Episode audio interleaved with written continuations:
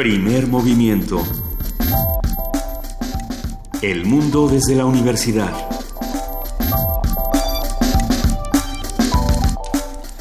Siete de la mañana con cuatro minutos. Arrancamos hoy, eh, viernes 30 de septiembre, aquí en Radio UNAM, este primer movimiento. Está conmigo mi queridísima compañera y amiga Luisa Iglesias. Queridísimo Benito Taibo, estoy contigo y estamos todos los radioescuchas listos para arrancar el primer movimiento de este viernes. Le mandamos un gran abrazo a nuestra jefa de información, Juana Inés de Esa, que esta mañana no podrá acompañarnos porque está haciendo eh, planes, planes macabros en, algún sitio y nos da siempre mucho gusto. Esperemos que todo marche de lo mejor.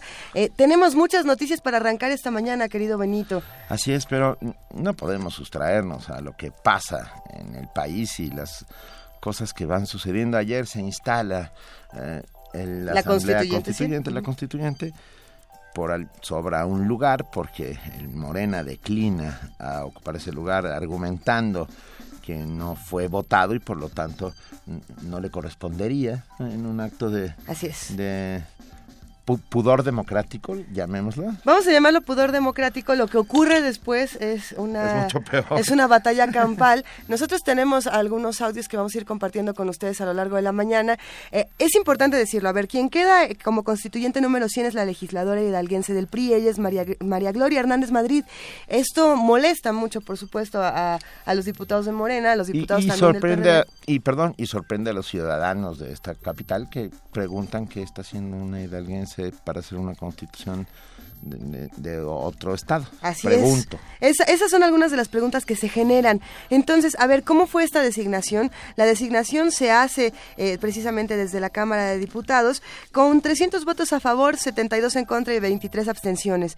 Entonces, bueno, lo que podemos ver eh, en numerosos videos, los que estuvimos siguiendo este momento con distintas impresiones, es, por ejemplo, ver al diputado eh, de Morena, Ariel Juárez, que hace unas declaraciones bastante fuertes. Vamos a intentar eh, que se escuche desde, desde nuestra cabina la declaración. Si no se escucha del todo, eh, vamos, a, vamos a contar, vamos a narrarla un poco y vamos a pasar el audio más adelante. Muchos de ustedes están aquí porque han comprado ese espacio o porque se los dieron.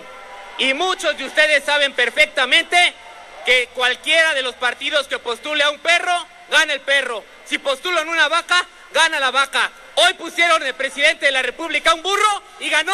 porque ganó la presidencia. Con este tipo de acuerdos son con los que ustedes quieren llevarse este a la constitución de este país, de, la esta Ciudad de México. Nosotros vamos a cortar en este momento el sonido de la tribuna un momento. Al final le cortaron el sonido de la tribuna. Así es. Eh, tenemos también, después de ese momento, eh, lo que nosotros también podemos ver es al diputado del PRI, Edgar Romo, decir que qué bueno que se va a elevar con esta diputada priista el, el nivel del debate porque están cansados eh, de las discusiones de barrio. Y dice un par de comentarios, un par de distintos comentarios clasistas en, en exceso, lo cual hace que las diputadas de Morena pues también eh, ya, llamen, hagan un llamado a no comentarios clasistas. Por, y, bueno, el asunto es que esto terminó en empujones y en aventones en la Cámara de Diputados, pero la decisión no va a cambiar. Y lo que nosotros tenemos que preguntarnos es, eh, ¿votamos cuando, cuando fue el momento de la Asamblea Constituyente? ¿Salimos todos a votar o no? Porque fue una de las votaciones con menor participación en la historia de nuestro país. Eso, bueno, y de nuestra ciudad, vamos a plantearlo desde ese punto de vista. No hubo participación ciudadana, este lugar no quedó determinado por nadie, es decir, Morena declina este lugar.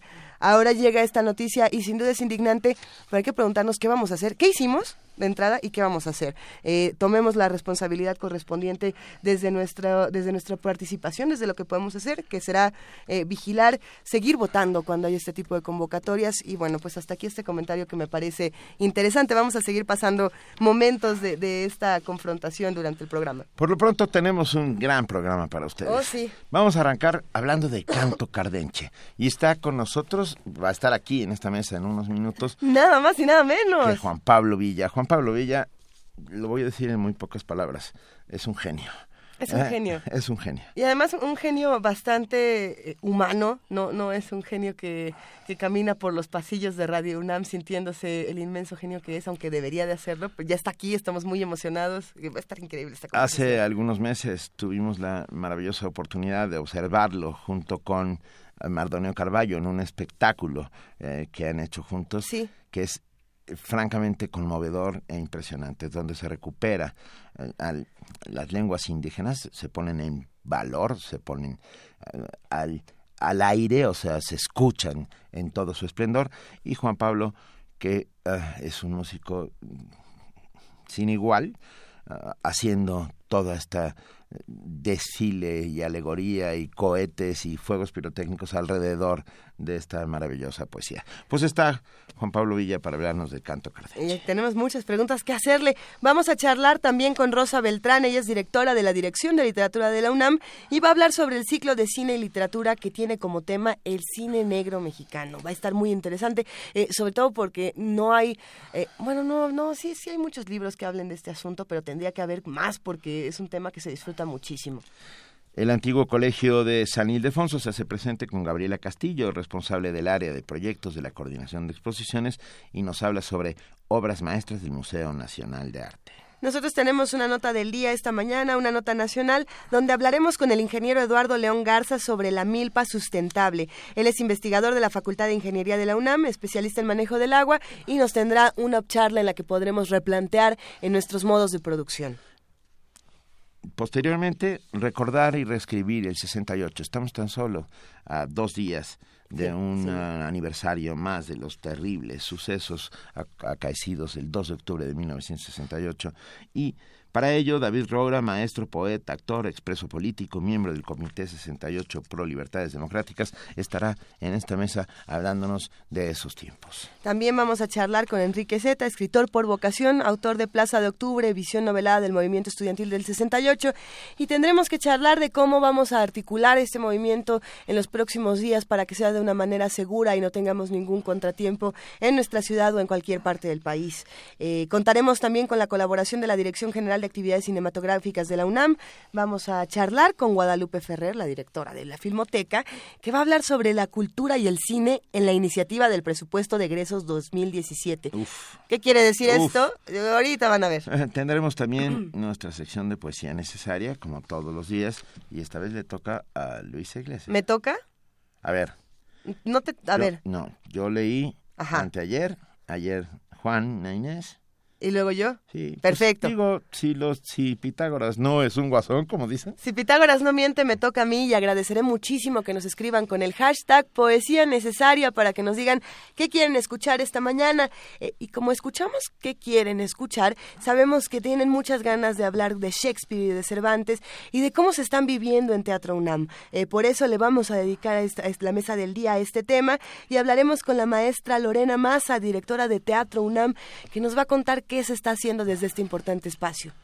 Por su parte, el Museo Universitario del Chopo nos manda envuelta para regalo y no saben cuánto. Lo agradecemos a nuestra queridísima Mariana Gándara, jefa de artes escénicas, que nos hablará sobre Drift Club del artista Sebastián Quack en el marco del año dual México-Alemania. ¿Cómo queremos a Mariana Gándara? Pues por eso, qué bueno que nos la manden en vuelta para regalo, pues. Sí, no, perfecto. Vamos a cerrar este programa esta mañana hablando de Atlas de Jazz. Vamos a hablar con Antonio Malacara. Él es periodista, investigador, escritor y columnista de la jornada y se dedica desde hace 20 años a, bueno, se ha especializado en la investigación del jazz en México. Así que esperamos que disfrutemos, que disfrutemos todos juntos esta conversación. Escríbanos, estamos en arroba P en Diagonal Primer Movimiento UNAM y tenemos un teléfono que contestamos todo el tiempo, que es el 55 36 43 39. Arrancamos Primer Movimiento esta mañana con una nota en la que vamos a hablar de adultos mayores este día que, se celebra en ahora. ¿En ahora es hoy? ¿No es hoy? ¿Sí es hoy? No sé. ¿Me ves con cara de...? Te veo con cara de qué bueno que viniste, qué bueno que estás aquí. Y la nota la tengo aquí. Eso. Va. El 5% de las personas adultas mayores sufre maltrato. Eh, en el marco del Día Internacional de las Personas de, de Edad, que se celebrará este primero de octubre, nuestra compañera Cristina Godínez nos preparó la siguiente información. La esperanza de vida ha aumentado de manera significativa. Cifras del INEGI revelan que las mujeres en México alcanzan en promedio los 77 años y los hombres 72 años. De acuerdo con proyecciones oficiales, para 2030 el número de adultos mayores será de 20.4 millones, lo que representará el 14.8% de la población. Experiencia y sabiduría es lo que deja el inexorable paso del tiempo en las personas, así como una serie de problemas, achaques propios de la edad, el deterioro de la salud, la falta de oportunidades laborales, la discriminación y el abandono de los familiares. En México, el 5% de los adultos mayores sufren maltrato, expresó la maestra Graciela Casas, de la Escuela Nacional de Trabajo Social de la UNAM. El dato de cuántas, estamos alrededor como del 5% de la población. Se maltrata, se abandona y demás. Existen personas que se maltratan, digamos, por negligencia, es decir, no atenderlos, sobre todo a las personas que ya son más grandes todavía, que están postradas, pues en condiciones de salud que los obligan a depender de otros, que se les atiende, entre comillas, que bueno, que se les da los medicamentos, que se les cuida, y que se les da de comer, pero que no se ve más allá de la sobrevivencia. Y otras que son francamente maltratadas, donde se llega inclusive hasta el despojo de propiedades, que es algo que se está viendo cada vez con mayor frecuencia. Son muchas las variantes del maltrato a este segmento. Habla la también coordinadora del Centro de Estudios de Trabajo Social en Gerontología. Todo esto implica una gama de maltrato, ¿no? Desde ignorar hasta violentar, maltratar directamente. Hay datos estadísticos que demuestran que, por ejemplo, las personas cuando están enfermas, en los periodos vacacionales casualmente se incrementa la ocupación de hospitales porque pues con el pretexto, digamos, que se pusieron un poco mal, pues los dejan internados, ¿no? En los hospitales para que la gente pueda tomarse algunos días de vacaciones, que también es todo un tema porque el cuidado también de las personas mayores es demandante. Aquí estaríamos viendo las dos caras de la moneda, de la persona no atendida adecuadamente hasta la familia que no tiene los pues, recursos o no tiene todo el tiempo para estar cuidando a la persona mayor. Con el propósito de tomar conciencia sobre la importancia de este sector, la ONU declaró el primero de octubre como Día Internacional de las Personas de Edad. Este año el tema es la lucha contra la discriminación. Para Radio UNAM, Cristina Godínez. Primer movimiento. Clásicamente Universitario. 7 de la mañana, 16 minutos. Ya se despertaron todos los amigos que están aquí haciendo comunidad y nos mandan sus algunos airados mensajes, otros comentarios. Se reciben todos. Aquí estamos, estamos para escuchar y para hacer entre todos comunidad. Ya, ya discutiremos más adelante muchos de los comentarios que nos están poniendo en redes sociales porque es muy importante lo que están diciendo. Eh, eh, sí se habla de la votación del constituyente, de si fue una elección justa o no lo fue. Creo que de entrada lo que discutíamos fuera del aire, Benito, es que no lo fue.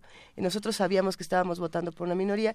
Vamos a seguir discutiéndolo más adelante. Hablábamos de cómo esa minoría podía afectar en, en, esta, en estas elecciones del constituyente, cómo esos 40 de los 60 que era por los que podíamos votar, podían servir de algo. Eh, ya lo vamos a seguir discutiendo porque, porque es algo importante y vamos a tomarnos el tiempo para hacerlo de una manera articulada y, e inteligente, sobre todo. Y estamos aquí para recibir eh, todos los mensajes que ustedes nos quieran mandar. De eso se trata.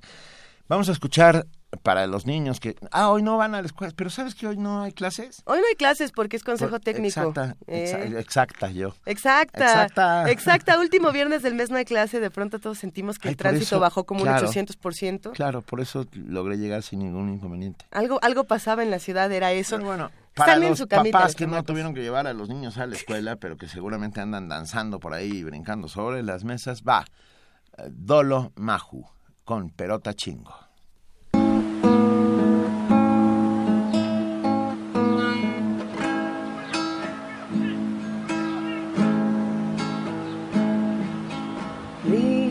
chinito se ríe y yo lloro porque el chino ríe sin mí. Ríe la noche y achina los ojos morochos más lindos que vi. Sopla las cañas, sube la montaña quizás bajará. Se hace de día, el sol lo encandila, los vientos descansan y el chino se amansa y se ríe, chinito se ríe y yo lloro porque el chino ríe sin mí.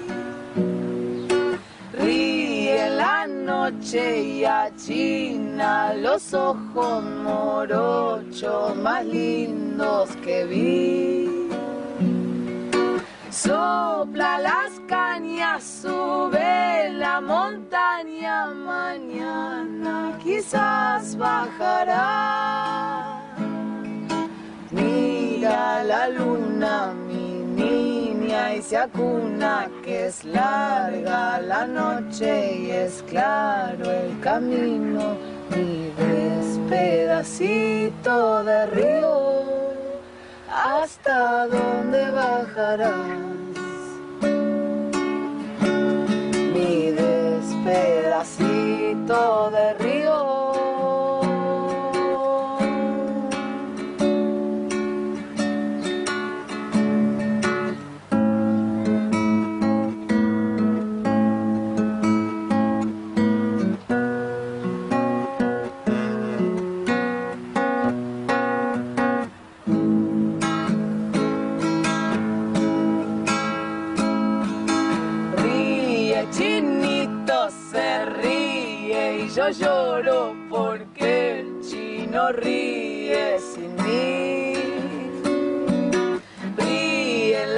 Noche y achina los ojos morochos más lindos que vi.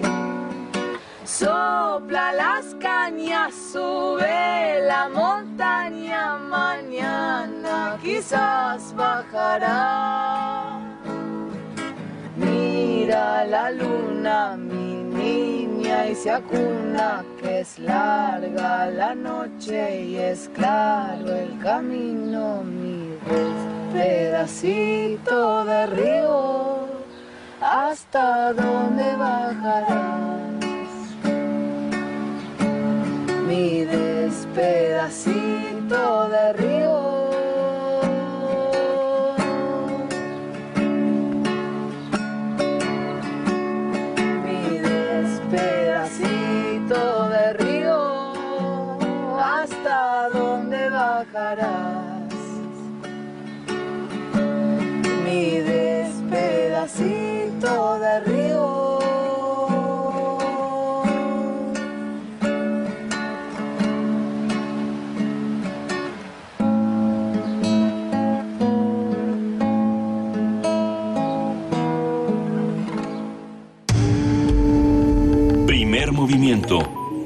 Clásicamente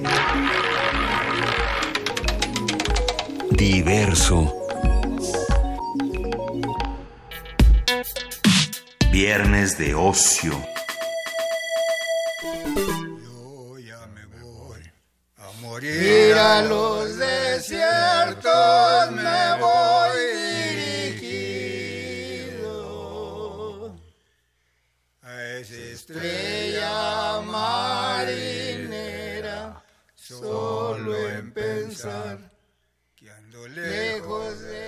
Yo ya me voy a morir a los desiertos. Me voy de elegido. Y esa estrella marinera. Solo en pensar que ando lejos de mi tierra, nomás que me acuerdo, me dan ganas de llorar. El canto cardense es una manifestación musical tradicional propio de la región de la Laguna, Coahuila, bueno, así como de aquellas regiones donde los campesinos se veían orillados a emigrar por trabajo. Y particularmente de Chiapiorís, Durango, que es de donde vienen los cantantes cardenches más espectaculares que tenemos con nosotros. El cardo es una planta de espinas que si se te encierra en la piel causa un dolor profundo al retirarlas por sus filamentos inversos que desgarran la carne junto al ánimo y el humor. El cardo es un símbolo de la naturaleza del canto cardenche, lleno de una agudeza mitigada por la nostalgia, que si bien incluye canciones de amor y risa, su esencia radica en el desamor, la pérdida en el desamparo. El canto cardenche conjunta voces campesinas que sin instrumentos buscan una armonía rítmica que ofrece algo distinto al consuelo. Arrulla dolorosamente gracias a una interpretación llena de dramatismo melancólico y sabiduría popular. Es vital para su conservación no solo escucharlo, sino darlo a conocer, como lo han hecho cantantes del país, como es el caso de Lila Downs, que habrá que discutir eh, qué pasa en este caso, porque eh, originalmente el canto cardenche era solo para hombres. Si, así, si es así como lo tengo entendido, lo vamos a discutir, porque ya hay muchas mujeres cardencheras. Ahorita lo vamos a discutir porque tenemos aquí en la mesa al representante, uno de los principales representantes, que es Juan Pablo Villa, que ha hecho toda clase de eventos impresionantes. Justamente estará aquí, está aquí para hablarnos del canto cardenche, sus orígenes, variantes, manifestaciones, propuestas, el músico, compositor e intérprete y amigo Juan Pablo Villa. Bienvenido, Juan Pablo. Muy buenos días, muy contento de estar aquí con ustedes y con su auditorio. En algún momento, hace algunos años, el canto cardenche se consideró ya patrimonio cultural inmaterial de la humanidad, lo cual eh, habla en pocas, yo creo que pocos eh, manifestaciones musicales eh, entran en esta categoría. ¿Por qué? qué? ¿Qué significa? Y el canto cardenche es único. En realidad es una manifestación musical mexicana que pues es única. Eh, generalmente la música mexicana se acompaña, tiene acompañamiento instrumental eh, y la canción Cardenche no, es un canto a capela. Eh, desarrollaron una polifonía bastante interesante, se cantaba, dicen que a cuatro voces, pues a nosotros nos llegan tres voces. el canto es, es único, se canta, tiene como muchas particularidades, o sea, se canta sin un pulso específico. Yo, hay, hay como mucha semejanza con algunos otros cantos también que se dan en otras partes del mundo, como en, este, en Cerdeña, eh, que también se canta a capela. En las Canarias, ¿no? En las Canarias. Eh, por ahí alguna vez tuvieron otro encuentro con unos franceses que hacían un canto parecido. Eh, en fin, es un canto único. En México no hay, parece ser, ¿no? Un canto así. Eh, insisto, a capela, con esta profundidad, que sea un canto campesino también, que se use el español como idioma, porque tenemos muchos cantos maravillosos en, en, en, en otros idiomas, en lenguas originarias, pero eh, pues bueno, finalmente el cardenche que se dio en muchas partes de México se concentró en Durango, en, en, Coahuila, en la Flor de Jimulco concretamente y en Sapioris Durango y pues hasta donde sabemos, muchas personas conocen la canción Cardenche, pero los cardencheros de Sapioriz, estas, estas tres personas, eran cuatro, Higinio Chavarría también, eh, pues finalmente pues son los, los únicos que, que, que, se dedican a ello. Conservan, ¿no? De esta manera la tradición. Pues, pues sí. Ah, a, ver, voy a decir algo, tú puedes golpearme con, gusto, Juan Pablo, pero he escuchado muchas canciones Cardenche y sobre todo a los a los cantantes de Sapiorisques que me parecen espectaculares. Y de repente siento ah, un tono de surrealismo en, en ciertas eh, no, me vas a pegar gracias. O sea nada más revisa las letras y también así es es surrealista de pronto las formas. o sea por eso eh, la, por ejemplo la de al pie de un árbol que dice que este que ya si no, pues mejor me voy a dormir, ¿no? a mí me, llama mucho la atención pensar a quién le estamos cantando con el canto cardenche en nuestros días. Pues ¿Y, a quién, se le cantaba? Se le cantaba pues a la mujer, porque en realidad era un canto de hombres. viene, mañana viene una persona muy interesante que es Rafael Pim. Él es eh, Fuera de la comunidad creo que es quien mejor conoce la canción Cardenche y también es etnomusicólogo. Y él cuenta que pues en realidad, o sea, también solo lo cantaban los hombres porque las mujeres pues estaban en las haciendas, en las fiestas, casadas o solteras, ahí andaban. Y, a los hombres pues los relegaban ahí a los basureros de aquel entonces, ¿no? Que era pues lo que sobraba de la siembra. Eh, le cantan pues a la despedida, los que ya se iban, los que se aventuraban a irse caminando por el desierto a otras comunidades, eh, pues bueno, vivían, pues eran, se podría decir, esclavos, este, vivían en las haciendas. Y, y bueno, eh, a, lo que comentabas también, las mujeres empezaron a desarrollar también un canto, este, y ellas estaban incluidas en las pastorelas. Y ahí sí hay voces femeninas. Aunque la canción Cardenche se canta y las letras se ve que las escribían solo los hombres, ¿no? Ajá. Pero sí se integran voces femeninas. Se integran las voces femeninas en las pastorelas. Eh, y hay mujeres que conocen la canción Cardenche perfectamente, como la mamá de Fidel Elizalde. No sé si ustedes se acuerdan de este disco también muy lindo, que fue también de mis primeros acercamientos a la canción Cardenche de Pentagrama e Ina. Estos, esta colección maravillosa. Eh, y tenían este, los cantos de la laguna, me parece que se llama. Sí, padrísimo. Ah, ¿Sabes en qué me quedé pensando, eh, querido Juan Pablo Villa? en, lo mucho que puede parecerse, a ver, el desierto de esa zona eh, y, el, y por ende el canto cardenche que de ella surge, es parecido a las canciones marineras. Ah, ¿No? El desierto se convierte en una suerte de mar, pero bueno, siempre los marineros que tienen que abandonar su patria, que pasan mucho tiempo en el mar y que cantan cantan las mismas historias que canta la canción Cardenche de alguna otra manera, que tiene que ver con nostalgia, que tiene que ver con amores perdidos, que tiene que ver con con el, con el propio paisaje. Exactamente. Hace, el año pasado montamos la obra de mi esposa que se llama Un propósito claro, ahí en el Galeón, que habla justo de marineros, y el director de la obra Jesús Castillo, este Jesús Díaz, perdón, eh, nos dio una serie de grabaciones de, de marineros y que cantan muchos de ellos a capela, otros se acompañan con un acordeón y son estas historias de la ballena, de cómo casaron a la ballena, de que están lejos de la esposa, de que quieren tabaco y cerveza, de que las historias de los hombres, ajá. Y una polifonía también bastante interesante. De repente todos cantan al unísono, pero hay piezas que están a tres, cuatro voces, muy interesantes.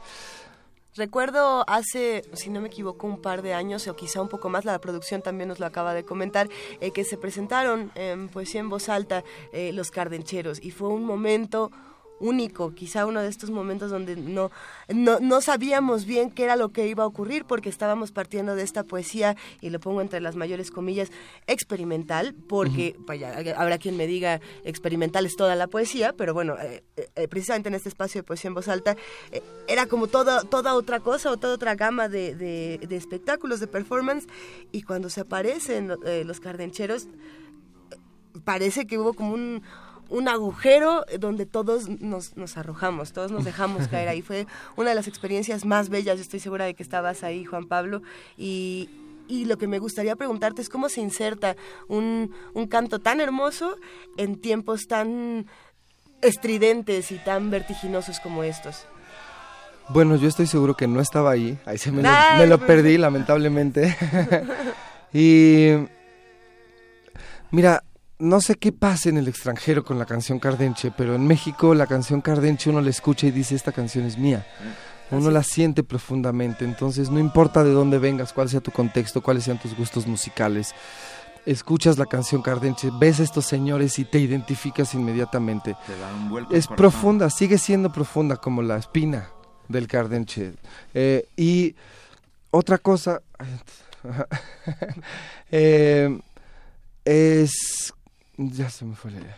No, no te preocupes. Yo traje aquí con mi rodilla. No te preocupes. Yo, y, yo, y yo sigo acercándome al abismo. O sea, que es lo mío, lo mío. Y, acaba de decir Luisa este canto hermoso. Ah, es, doloroso. es que va más por ahí. Ah, yo a veces lo siento roto, quebrado, ah, sin... Tú eres el músico. Te digo que me puedes pegar en el momento que quieras sin polifonías como se hacen en otros cantos. De repente se quiebra, se rompe y, entonces por, por lo mismo es absolutamente asombroso. Y los movimientos que hacen con las voces son en realidad también como muy cercanos a nuestra música, no son, son complejos en cuanto a el enriquecimiento de cada una de las voces pero polifónicamente, pues también digamos que es, es sencillo y lo sencillo entra fácil también y es profundo. Eh, las letras son maravillosas. Escuchar gente como estos campesinos cantando con la voz natural, con la voz franca, con voz llana, eh, penetra absolutamente. Mm, eh, y digamos que sea, ya después de escuchar mucho canción cardenche, de intentar escribirla, de intentar comunicarla a otras personas, pues te vas dando cuenta de, de una, una, serie de generalidades, ¿no? De la canción, de la misma canción cardenche, de los movimientos que están haciendo. Se canta tres voces, pero en realidad la primera, o sea, la del medio, que así le llaman primera, y la de arrastre, que es la grave, generalmente están octavadas y hay pequeños movimientos que hace la, la voz grave que enriquece la canción muchísimo y pareciera que sí están cantando una polifonía mucho más compleja. Pero al final, o sea, musicalmente creo que eso puede quedarse a un lado cuando la música penetra y te da más que complejidades académicas o movimientos que digas sí porque hacen aquí este o este otro movimiento, sino eh, la profundidad con la que encontraron y o sea, si, si le escuchas, puedes escuchar esta música de hace 120 años, de hace, es el corrido revolucionario, y puedes escuchar las terceras, las sextas, acompañando a la voz principal, y podemos como ubicarla en el tiempo, ¿no? Sí. Eh, el canto y se ha conservado la así. de los tiempos. Sí, y ahora está, o sea, se pierde completamente, ¿Está, ¿no? ¿Está en peligro de extinción, Bueno, Juan Pablo? eh, estuvo, pero Estuvo. Sí, hubo un momento como crítico, pero mm, Higinio Chavarría, por ejemplo, que es, es eh, so- sobrino de, de Genaro Chavarría, que era el cuarto cardenchero, él tiene 40 años, Higinio, y viene ahora a cantar con ellos, con los cardencheros de Sapioris, que son personas entre 72 y 82 años. Ah, dijiste viene. ¿Cuándo? Viene, ¿Eh? ajá, ¿Eh? Ajá. viene mañana. A ver, cuéntanos. En realidad llega hoy. Ok.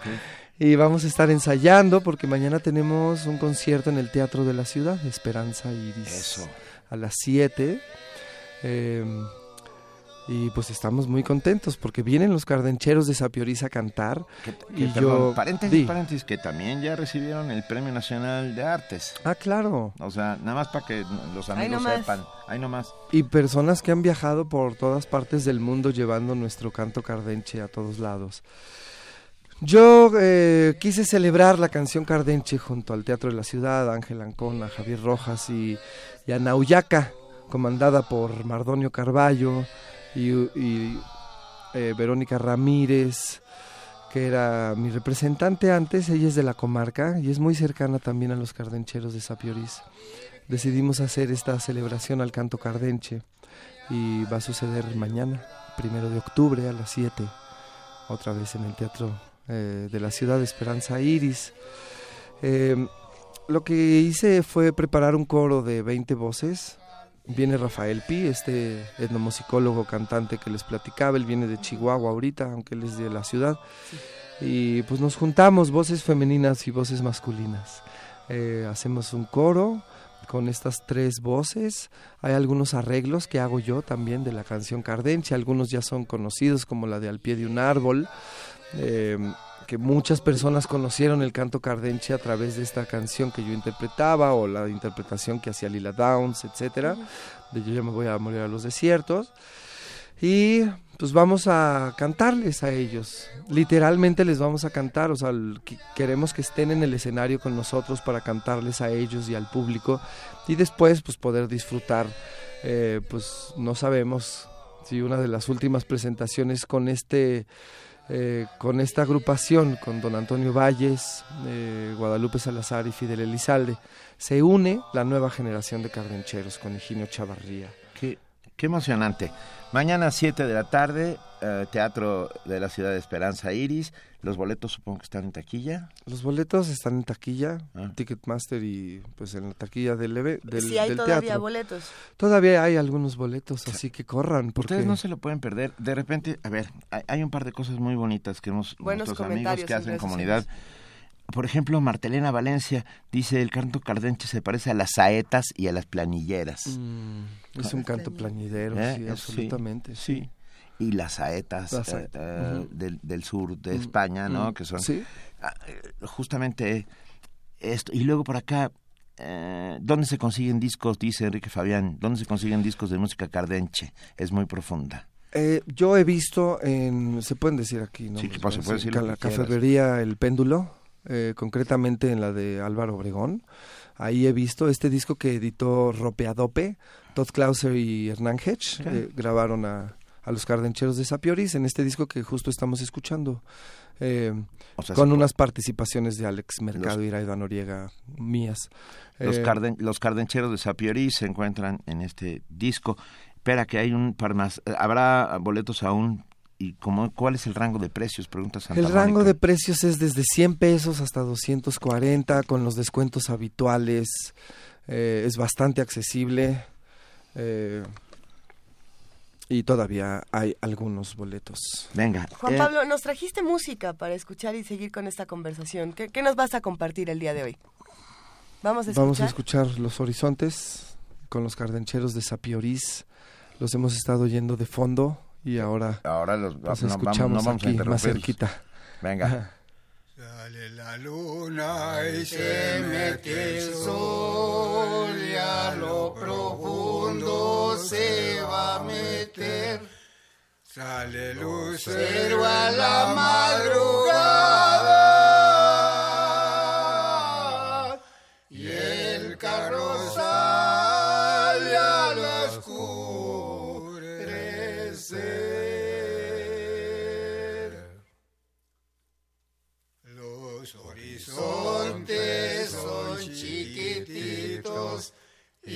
parejitos al caminar. Andan en busca de una paloma que se ha salido del palomar.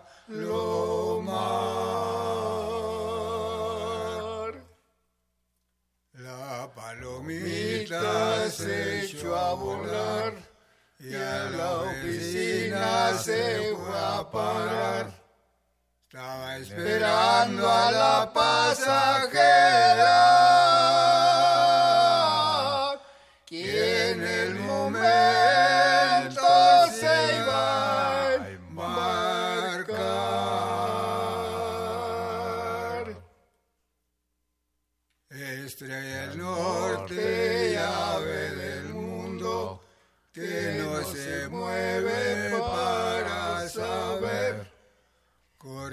las nubes para los mares. Agarrar agua para llover.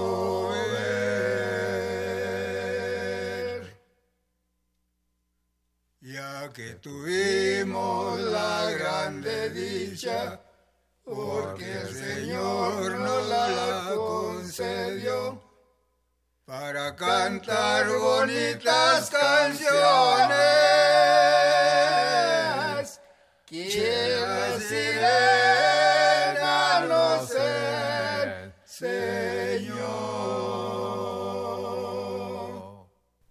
Estamos aquí en primer movimiento platicando con Juan Pablo Villa, hablamos de canto cardenche. Y oímos canto cardenche. Y oímos canto cardenche, es una, una belleza dolorosa, eh, desgarradora para muchos de nosotros por distintas razones.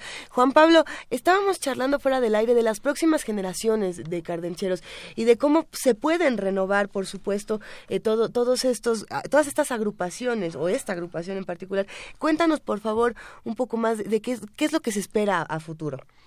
Pues está Higinio Chavarría, que viene justo mañana al Teatro de la Ciudad. Él tiene 40 años y representa a la nueva generación. Eh, hay, hay más personas dentro de la comunidad que cantan, que saben las canciones cardenches, que han aprendido de los cardencheros de Sapioris.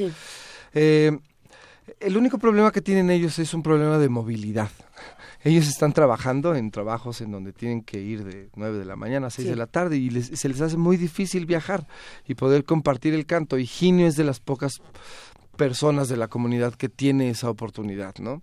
Pero se está, se está, se está pasando de voz en voz el canto cardenche dentro de la comunidad y no nada más eso, sino que muchas personas como nosotros, vamos a la comunidad, aprendemos la canción cardenche, se está construyendo el recinto a la canción cardenche, que es una especie de museo en donde los cardencheros quieren poner sus diplomas y reconocimientos, pero también que sea un espacio en donde ellos puedan eh, darle la bienvenida a las personas que quieran llegar, eh, donde la misma comunidad vea, ya se está dando cuenta, pero que vea que la canción cardenche es muy importante y es de ellos finalmente, ¿no?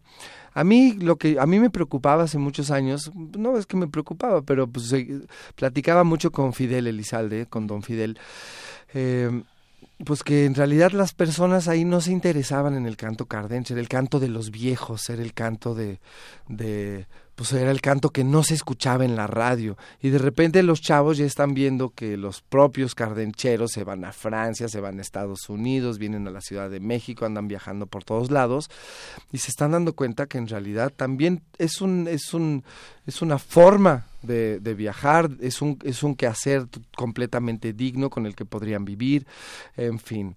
Ah. Eh, se está comunicando y, y sentimos que ya no se creo que se perdió por ahí como una generación más bien el canto cardenche, pero se está recuperando con Higinio y todos sus pues amigos. Es importantísimo. Es importantísimo. Memoria viva sonora de nuestro país es parte de nuestra esencia, de nuestra identidad, de nuestra cultura.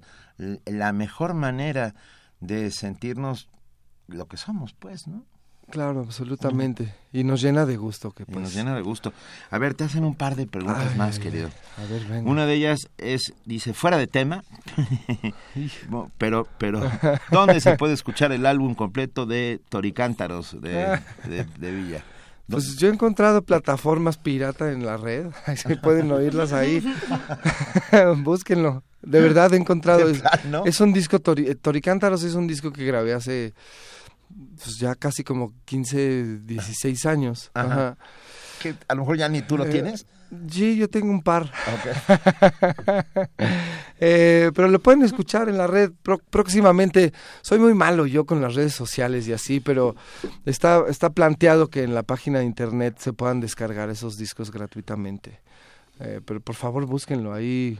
En YouTube he visto muchas canciones de, del disco Toricántaros. A ver, bueno, esto, esto nos sirve de pretexto para preguntarte, Juan Pablo Villa, que, ¿en, qué, ¿en qué estás en este momento? ¿En cuántos proyectos estás? Porque eh, ocupas tu tiempo y, tu, tu arte en, en, muchísimos espacios. Ay, estoy en todo menos en, mi siguiente disco. Eso. Oye, Ahorita mm, estoy trabajando con la Compañía Nacional de Teatro, vamos a, estamos montando Numancia de Cervantes, el cerco de Numancia, lo vamos a presentar 4, 5 y 6 en el Cervantino, 4 y 5 y 6 de octubre, o sea que vengo al Teatro de la Ciudad y me regreso corriendo. Y luego vamos a tener temporada en el Julio Castillo. Eh, viene una gira muy interesante de un disco que se grabó aquí, en Radio UNAM que se llama Cuatro Minimal. Es un proyecto con Fernando Vigueras, Pío, que hace cine a mano conmigo desde hace mucho tiempo, pero también está integrado en este proyecto. Sakaki Mango y Chang Shehyo. Es música de Corea, Japón y México. Música tradicional y composiciones nuestras. Lo grabamos aquí hace dos años con Inti Terán, por supuesto. Y nada más y nada menos que con Inti Terán. El queridísimo Inti, ajá. Y vamos a tener una gira. Empezamos en el festival eh, Celebrate Mexico Now en Nueva York con Claudia Norman. Luego venimos acá el 3 de noviembre al, Teatro de la Ciudad. Eh, vamos a tener también conciertos en la Universidad de Chapingo, en Zamora, en Zamora, Michoacán, claro, en Guadalajara, en, Casa del Lago. Y después hacemos una gira por Sudamérica. Eh, pues y tenemos un par de cholos también con nuestro querido Mardonio Carballo. Cholo se llama el espectáculo que tienen juntos, no, no vayan a pensar que juntos tienen un perro y lo sacan a pasear. Ajá, bueno, sí, para los efectos sí. Él tiene dos, ajá, pero son de él, sí. o él es de ellas. Pero te los Más bien, bien. Ajá. Y vamos a tener algunos conciertos, vamos a Guadalajara, al Liteso y el, el 10 de octubre tenemos una presentación también en el MOAC eh, no sé muy bien a qué hora, discúlpenme, pero pues el 10 de octubre vamos a estar ahí en, en el museo. Ok, acabas de, de, resumir. No, no, es que me encantaría que vinieran juntos. Sé, mm. Juan Pablo lo hace, Mardonio levantarlo a estas horas de la mañana debe ser un poco más difícil, pero, pero vamos, a, vamos a hacer un esfuerzo para que esto suceda. Estaría genial. lo podemos mantener despierto hasta el programa. Es que eso sucede siempre. a ver, de tantas actividades que acabamos de mencionar, ¿dónde podemos consultar tu trabajo? ¿En qué página? ¿En qué sabemos que no nos acabas de decir que las redes sociales no son lo tuyo, pero ¿dónde podríamos encontrar? Me ayudan de pronto en el un Facebook que es Juan Pablo Villa Música, ahí pues le ponen es una este página de la fanpage. Y ahí pueden seguir mi trabajo, eventualmente pongo dónde voy a estar cantando y qué voy a andar haciendo. Juan Pablo Villa, fue un inmenso privilegio tenerte esta mañana y además de ello un placer. Pues los esperamos en el Teatro de la Ciudad mañana con los cardencheros de, la tarde, los cardencheros de Sapiorís, Juan Pablo Villa. Y antes de, eh, nos vamos a ir con una canción que se llama Ya me voy amigos míos, que justo, bueno, qué mejor que ella, pero no, me encantó lo que nos mandó decir nuestro amigo R. Guillermo, que constantemente está haciendo comunidad con nosotros. Dice, el cardenche se parece a cantos de otros lugares tan lejanos, como una lágrima de aquí se parece a una lágrima de allá. Ah. Eh, eso se llama otra edad, me encanta. Ah, las lágrimas son iguales. Un abrazo a todo el auditorio. Venga, sí, muchísimas gracias por estos mensajes. Pues ya me voy, amigos míos. Gracias, Juan Pablo Villa. Gracias a ustedes. Gracias. Yo ya me voy,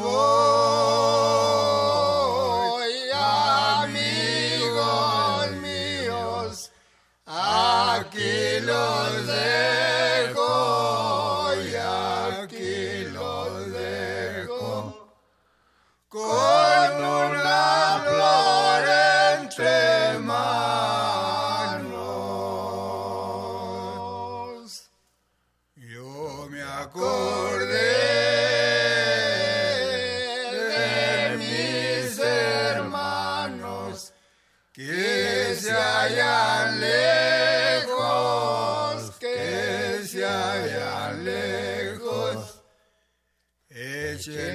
sube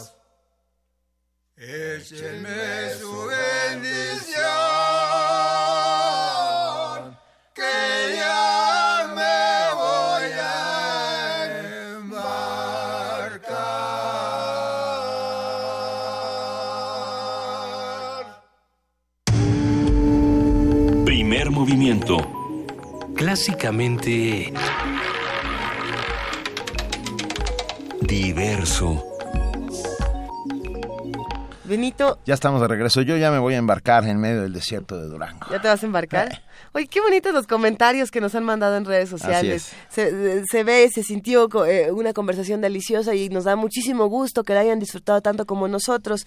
Tenemos mucho más de qué hablar esta Por mañana. supuesto, y ya está en la línea y lo agradecemos muchísimo Rosa Beltrán, directora de directora de la Dirección de Literatura. Esta es ay, me- me- a ver, gran jefa de la Dirección de Literatura.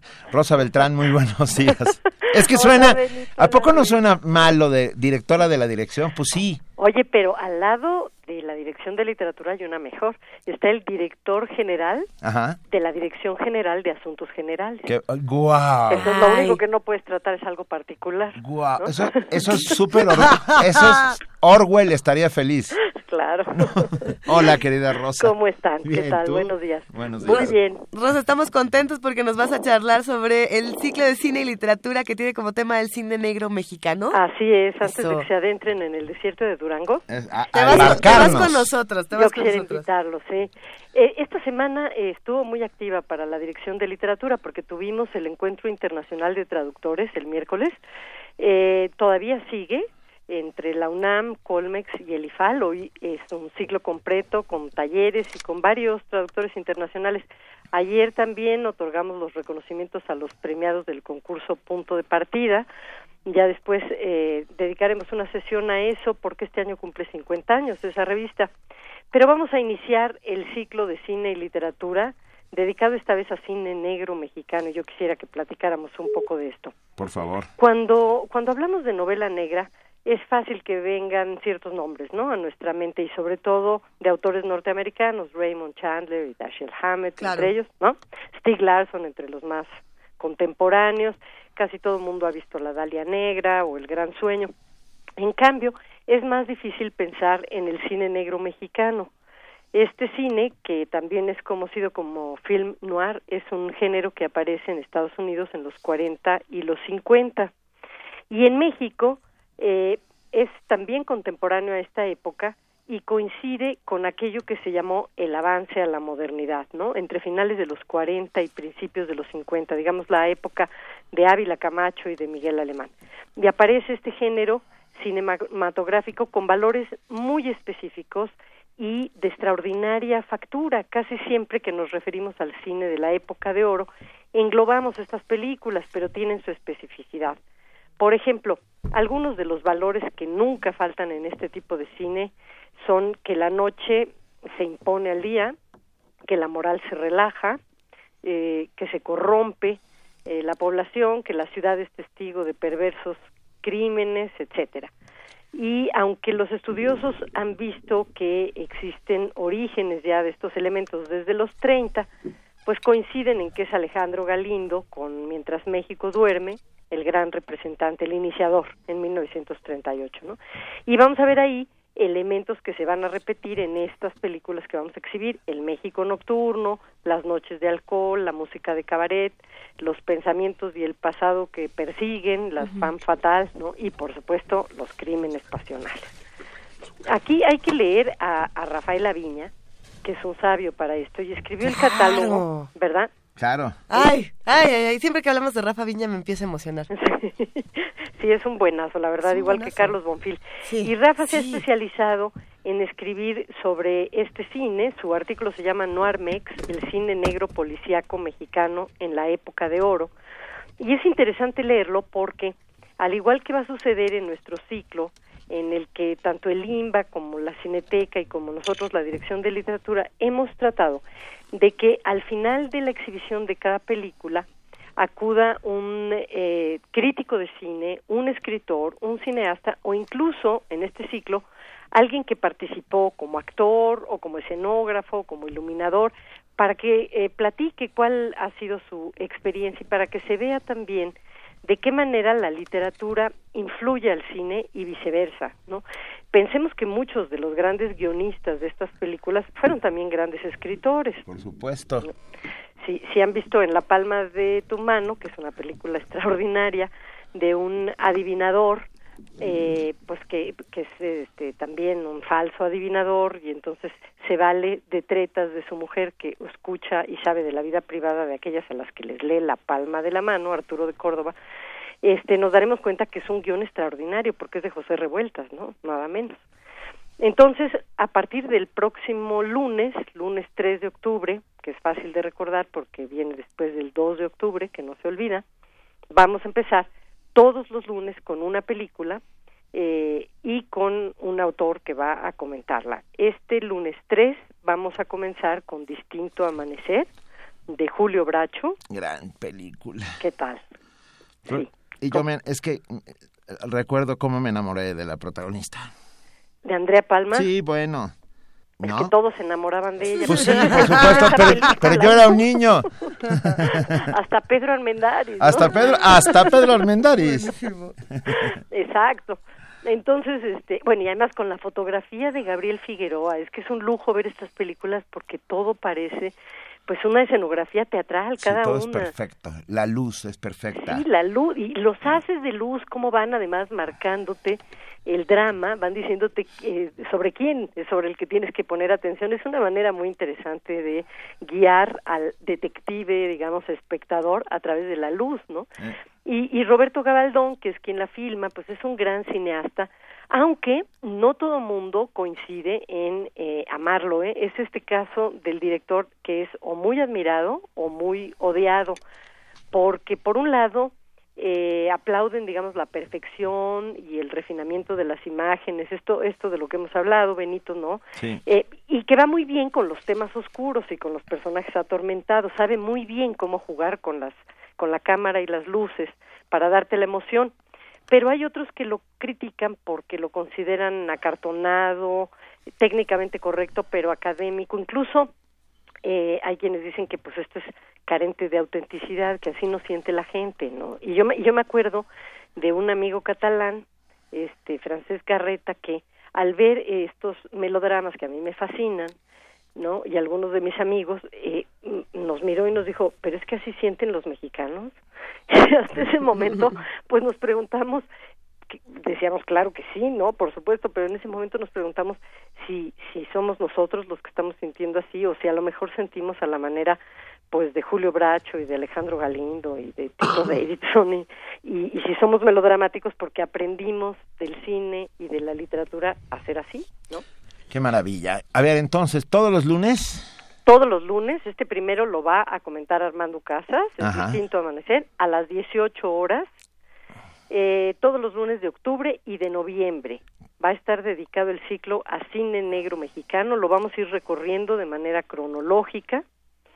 Eh, van a estar críticos como Carlos Martínez Azad, por ejemplo, con la diosa arrodillada, Bernardo Esquinca, José Luis Martínez, en fin, no hay que faltar. Eso sí, hay que llegar temprano a la cineteca, antes de las seis de la tarde, pedir su pase porque porque tenemos la verdad un lleno total. Venga, vos nos encanta la idea. Querida Rosa Beltrán, gran fin de semana uh, y nos vemos el lunes en la Cineteca Nacional. Lo mismo para ustedes, un abrazo. Te mandamos un beso. Gracias, Rosa, hasta luego. Primer movimiento. Clásicamente Universitario.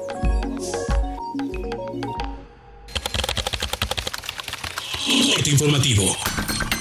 La UNAM.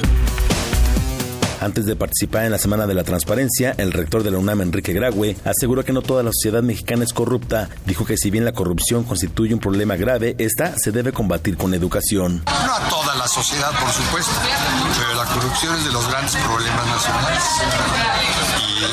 y trabajar precisamente con la educación para evitarlo. Además, el rector reiteró que el recorte presupuestal no debe afectar el desarrollo de la educación superior en 2017. Me preocupa mucho pues el reporte de CONACIT, el recorte a CONACIT, que fue casi de un 20%. También sé que en este proceso ahorita está en la Cámara, no hay que considerarlo como un recorte formalmente, es un proyecto de egresos de la Federación, del presupuesto de egresos, veremos el resultado final. La UNAM y el Centro Lázaro Cárdenas y Amalia Solórzano entregaron el premio Amalia Solórzano de Cárdenas 2016 al Instituto Politécnico Nacional. En la ceremonia, presidida por el rector Enrique Graue, Cuauhtémoc Cárdenas felicitó al IPN y dijo que el galardón se entrega en una situación de deterioro social y económico que ha afectado a generaciones completas. Todas ellas han significado retroceso para la equidad social, el crecimiento económico sostenido y la capacidad política para tomar decisiones soberanas. Ningunas tan nocivas como las denominadas energética y educativa, por cierto, las más vinculadas al origen, presente y futuro de nuestro premiado, el Instituto Politécnico Nacional, que por otro lado se ven ahora negativamente potenciadas por los recortes presupuestales. Nacional. La Procuraduría General de la República busca desde el sábado pasado al exgobernador sonorense Guillermo Padres para ejecutar una orden de aprehensión en su contra por defraudación fiscal y lavado de dinero. En tanto, un juez de la Ciudad de México concedió un nuevo amparo a Padres contra cualquier orden de aprehensión. Sin embargo, el recurso no tendrá efecto cuando se trate de un delito grave. La bancada del PAN en el Senado presentó ante la PGR una denuncia penal en contra del exgobernador de Coahuila, Rubén Moreira, por el presunto desvío de 160 millones de pesos del erario público a empresas fantasmas.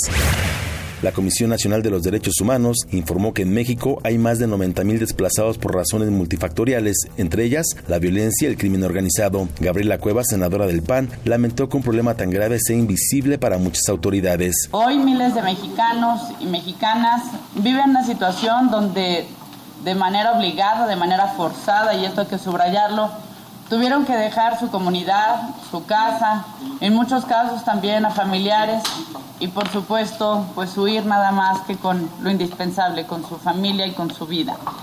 Y bajo esta circunstancia en la que se encuentran miles de mexicanos, aún falta hacer una legislación, falta también contar con políticas públicas serias, con un buen diagnóstico.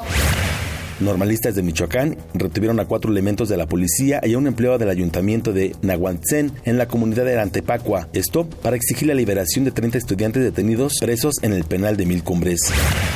La Organización de las Naciones Unidas condenó las expresiones de odio e intolerancia hacia la comunidad lésbico-gay registradas en México en las últimas semanas. Economía y finanzas.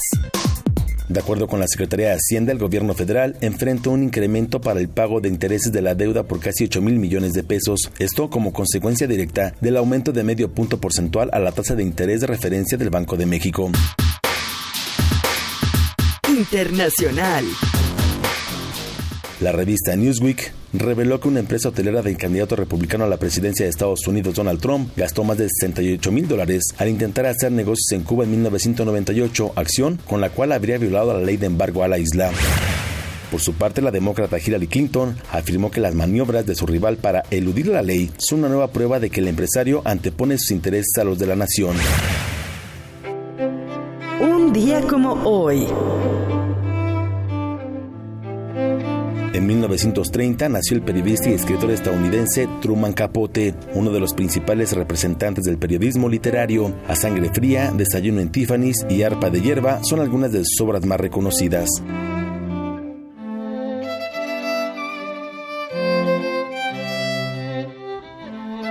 Hasta aquí el corte, no habrá más información.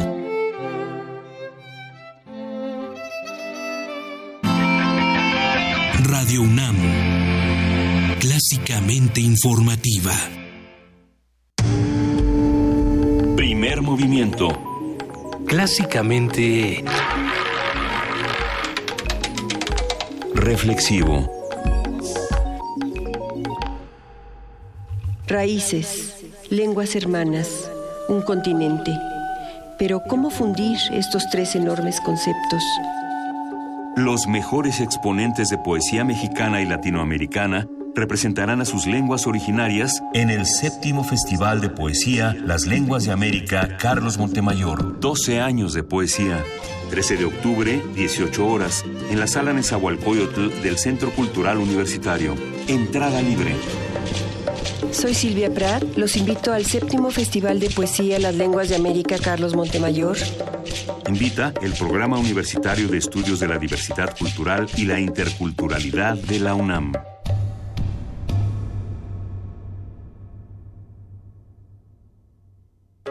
Movimiento y Radio UNAM. Por la igualdad de género. Regina Tamés, directora del Grupo de Información en Reproducción Elegida. Creo que lo lamentable es tener que seguir yendo a la Suprema Corte porque entidades federativas como Tabasco todavía no logran entender que esto es discriminación. Eso es lo que a mí me parece increíble que todavía se tenga que litigar en la más alta corte cuestiones tan eh, simples como el hecho de que todas las personas tienen derecho a fundar una familia. Tú respaldas. Yo respaldo la igualdad de género. ¿Y yo? Yo también. Primer movimiento por la igualdad de género. He for she.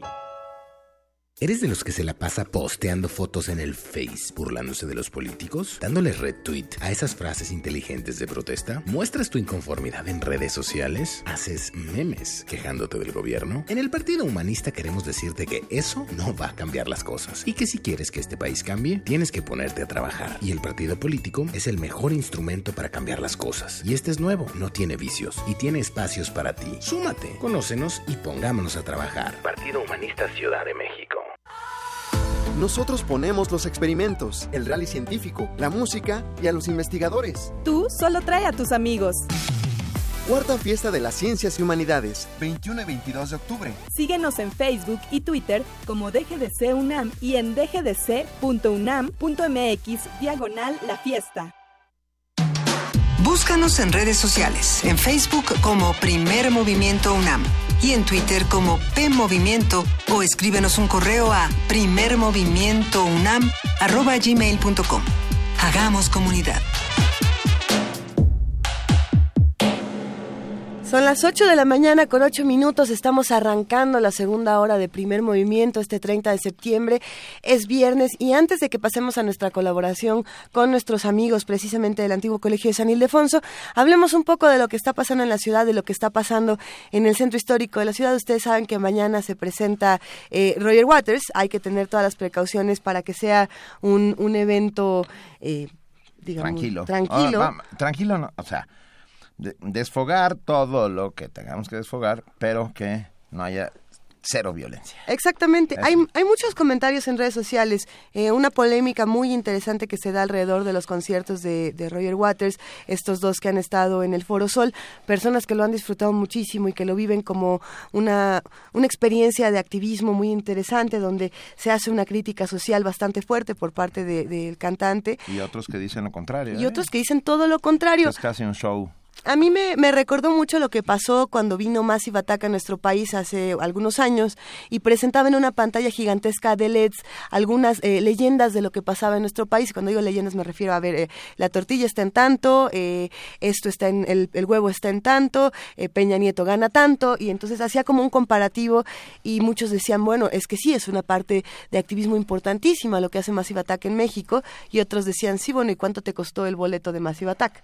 Entonces, esa es la misma controversia quizá que se está dando en este momento con Roger Waters, pero creo que vale la pena para los que están interesados en ir al Zócalo, pues en reencontrarnos con este tipo de eventos y ver qué, qué es lo que podemos rescatar y qué discurso vamos a tener a partir de experiencias como esta. Hablando entonces del centro histórico de nuestra ciudad, ¿por qué no nos damos la vuelta, caminamos unos pasos hacia otras calles, nos, nos vamos alejando tantito y llegamos al antiguo colegio de San Ildefonso? Ahí se encuentra Gabriela Castillo, responsable del área de proyectos de la Coordinación de Exposiciones, que nos va a hablar esta mañana sobre la exposición Obras Maestras del Museo Nacional de Arte. Gabriela, buenos días, ¿cómo estás? ¿Qué tal, Luisa Benito? Un placer de estar con ustedes nuevamente. Eh, nosotros estamos encantados, Gabriela. A ver, cuéntanos, porque siempre lo que se hace en San Ildefonso nos, nos, nos parece esplendoroso. Pues muchas gracias. En esta ocasión estamos eh, recién inaugurando una magna exposición eh, como ustedes bien han dicho, se titula Obras Maestras del Museo Nacional de Arte de China y es una exposición que está compuesta por aproximadamente 151 obras. Eh, perdón, Gabriela. sí. Eh, perdón, perdón, se está oyendo un poco mal, vamos a recuperar la comunicación. No te preocupes, en unos segundos estarás de nuevo con nosotros. Obras Maestras del Museo Nacional de Arte de China, una gran grandísima oportunidad para ver ese arte que en algunas ocasiones no sale del propio Museo Nacional. Es rarísimo. Así es. ¿eh? E, es. importante lo que está ocurriendo entonces en el Museo de San Ildefonso, en el antiguo Colegio de San Ildefonso. Para los que quieran consultar un poco de lo que está ocurriendo, no solamente con esta exposición, sino con todas las actividades, visiten www.sanildefonso.org.mx. Gabriela, seguimos contigo. Claro que sí. Eh, bueno, como les comentaba, es una exposición que está conformada por 151 obras eh, entre eh, óleo, tinta, grabados, esculturas, papel recortado y em, marionetas del teatro de sombras y máscaras eh, que rescatan sobre todo no solo a la parte tradicional del arte chino, sino que nos muestran esta nueva cara del arte contemporáneo que se está gestando en China. Eh, las obras abarcan desde el siglo XIX hasta nuestros días. Digo, tenemos obras que fueron creadas en este mismo año. Entonces, bueno, creemos que es una magnífica oportunidad para poder acercar al público mexicano a estas manifestaciones artísticas que quizá no son muy conocidas en nuestro país, que quizá tenemos más la idea del arte tradicional eh, chino, pero bueno, ahora que veamos que no nada más es una gran potencia a nivel económico, sino que a nivel artístico también están eh, destellando unas ideas eh, y, y, unas propuestas muy interesantes. Sí. tenemos toda la información en redes. tenemos otra vez problemas de comunicación con la línea con Gabriela, lo lamentamos enorme, enormemente. Pero bueno, toda la información ustedes la encuentran, ya saben dónde www.sanildefonso.org.mx. Intentaremos más adelante esta mañana hablar con Gabriela Castillo, responsable del área de proyectos de la Coordinación de Exposiciones, pero sí hacemos una invitación importante a que se integren a todas las actividades del antiguo Colegio de San Ildefonso. Como ustedes saben, tiene, eh, por ejemplo, la cuna del movimiento muralista mexicano, eh, donde también vamos a tener otro tipo de conversaciones. China no es como la pintan obras maestras del Museo Nacional de Arte de China, de lo que estábamos charlando el día de hoy. Y tenemos muchísimas actividades, así como una visita al acervo, los recorridos virtuales para los que no pueden darse la vuelta hasta el centro histórico, eh, se meten a la página y pueden conocer las exposiciones a partir de, estos recorridos eh, bastante interesantes que se hacen hasta en su teléfono inteligente. Así que no se lo pierdan. Nosotros seguimos aquí en primer movimiento y vamos a compartir con ustedes la siguiente nota. El Colegio de México cumplió 40 años de vida en su sede actual. En el marco de la celebración, sus autoridades rindieron un homenaje al maestro Teodoro González de León, creador de este emblemático espacio. Nuestra compañera Virginia Sánchez nos tiene los detalles.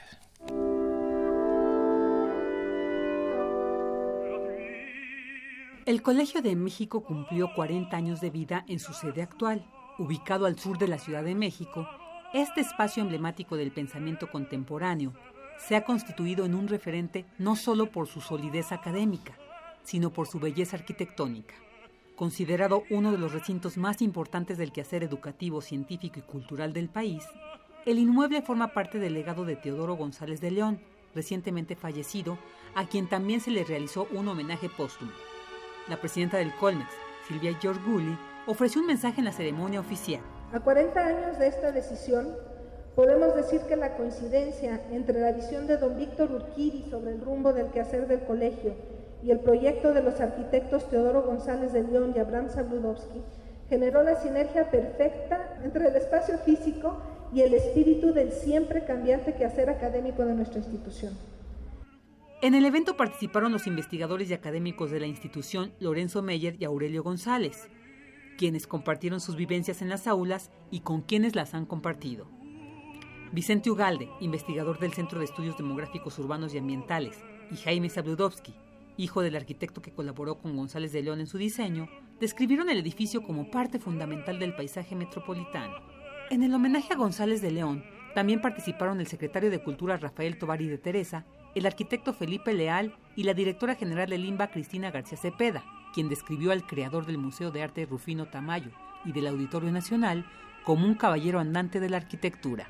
Teodoro González de León, en palabras de Alejandro Rossi, es un caballero andante de la arquitectura, un hombre que no cesa de luchar por la dignidad visual de todos, y agregaría, un ser humano excepcional, uno de esos seres cuya cercanía es un privilegio que la vida ofrece solo de vez en cuando.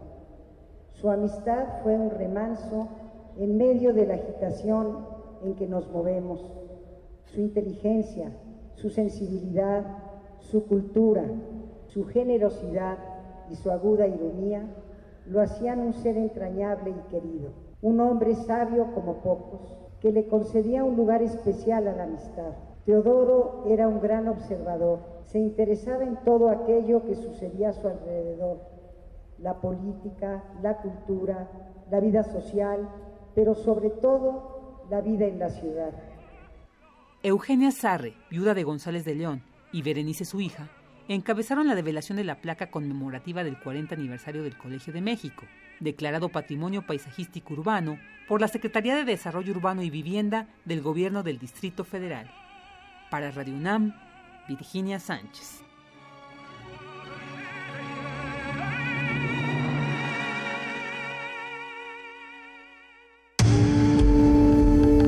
Movimiento. Clásicamente...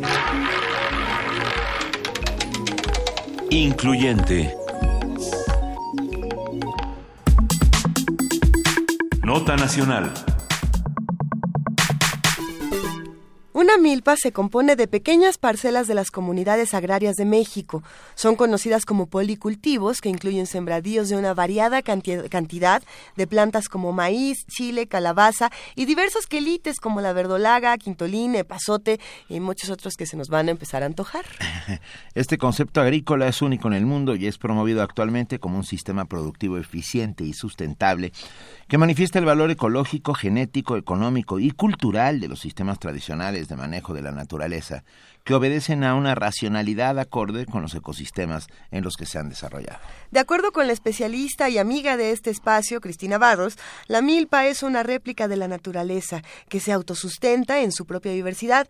Se trata de un sistema agroalimentario que optimiza los recursos del campesino sin requerir de grandes inversiones, agua o extensiones de tierra, ni una yunta o tractor, al permitirse producir en un espacio pequeño. Los monocultivos originales que iniciaron en lugares como China con el arroz o Mesopotamia como el trigo se han transformado a consecuencia de la, de la degradación de la tierra que ocurre al retirársele algunos nutrientes. Esto junto con la tecnificación de la siembra condujo al desarrollo de compuestos agroquímicos que han afectado los suelos, cuerpos de agua y e incluso la salud de las personas. La reivindicación de los policultivos, eh, porque ya saben que aquí estamos en contra de los monocultivos, es el enfoque del proyecto Jornada Milpa Sustentable, parte del programa de servicio social comunitario de la UNAM, desarrollado por el ingeniero Eduardo León Garza. Él es investigador de la Facultad de Ingeniería y especialista en manejo del agua. Y ya vamos... Estoy hablando. Hola, ¿qué tal? ¿Nos, escuchas, Eduardo León Garza? Claro que sí, con mucho gusto. Bienvenido, muchas qué gracias. Qué emoción. Muy, amable, me estoy muy contento de poder participar junto con ustedes sobre este tema. Este tema nos apasiona muchísimo, así como nos apasiona eh, tu participación el día de hoy, Eduardo. Eh, preguntando entonces de entrada, ¿qué es una milpa y cómo puede hacerse la milpa sustentable? Bueno, la milpa sustentable está precisamente inspirada en la milpa tradicional prehispánica, que es un sistema agroalimentario pues del pueblo de México en aquella época y que actualmente se, se ha venido desarrollando en algunas comunidades, pero que este eh, pues no se ha hecho con la intensidad. Y como eh, nosotros hemos estado trabajando en el sentido de poder ahorrar los recursos eh, que tiene el campesino, poder utilizarlos de una de una forma eficiente. Y pues consiste en, poder sembrar en pequeñas cantidades de tierra, en bolsas de, de plástico, macetas de plástico, el, este, el maíz junto con otros vegetales como, como ya se ha mencionado, ¿no? Este, pues en eso consiste realmente el, la, la milpa sustentable y hemos estado haciendo algún un programa con, con la Universidad Nacional Autónoma de México con el objeto de poder difundir esta práctica que es pues muy eh, económica para los campesinos y pueden garantizar su seguridad alimentaria.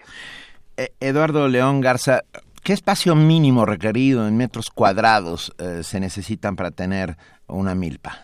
Una milpa productiva que nos pueda dar 20 kilos de maíz por semana en un espacio en un espacio de 250 metros cuadrados es un es un espacio muy pequeño comparado con las extensiones que se utilizan y los rendimientos que se tienen en los cultivos tradicionales.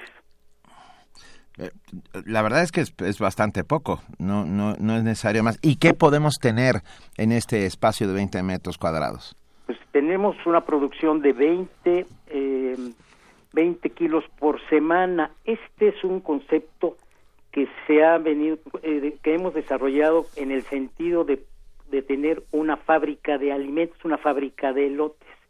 y consiste que cada semana se van a, cosechar este elotes, 70 elotes es, es el, el, tamaño de la parcela que nos da 70 elotes y esos 70 elotes nos dan pues del orden de de, 20 kilos por semana, un poco más de los 20 sacamos este eh, eh, eh, con la siembra este porque utilizamos muchas veces se utiliza o se prefiere utilizar plantas que sean cuateras, le llaman cuateras que dan dos el, lotes por cada planta.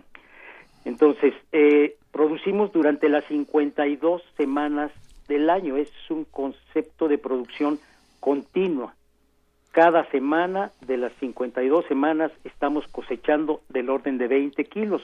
Eso representa más de una tonelada, más de mil kilos al año que eso, eh, pues en un ciclo agrícola, en una hectárea, pues, en los campos eh, de temporal en México no producen más allá de, de entre 1.200 kilos y 1.800 kilos cuando pues se dan las condiciones favorables, ¿no?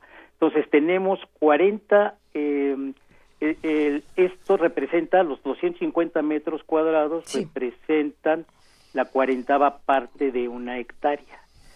Esto significa que en 250 metros estamos obteniendo una tonelada y el rendimiento, si lo escalamos a la hectárea, sería de 40 toneladas por hectárea, que no hay sitio en el mundo que pueda producir este rendimiento. Es, es importante lo que nos estás mencionando, Eduardo León Garza. Y yo me pregunto entonces, como, como medio de producción, eh, la milpa, ¿qué alternativas nos puede ofrecer a futuro? Si estos, si estos son las investigaciones que se tienen hasta este momento y de esta manera podemos eh, entrarle, ¿qué, podemos esperar si todos eh, entráramos a un medio de producción como este? Bueno, esperaríamos, esto es un, este es un medio de producción familiar realmente que integra a la familia, claro. es decir, en pequeñas cantidades si todos los campesinos adoptan este sistema de, producción, pues van a garantizar su eh, alimento de su familia y no nada más de su familia, sino también de sus animalitos.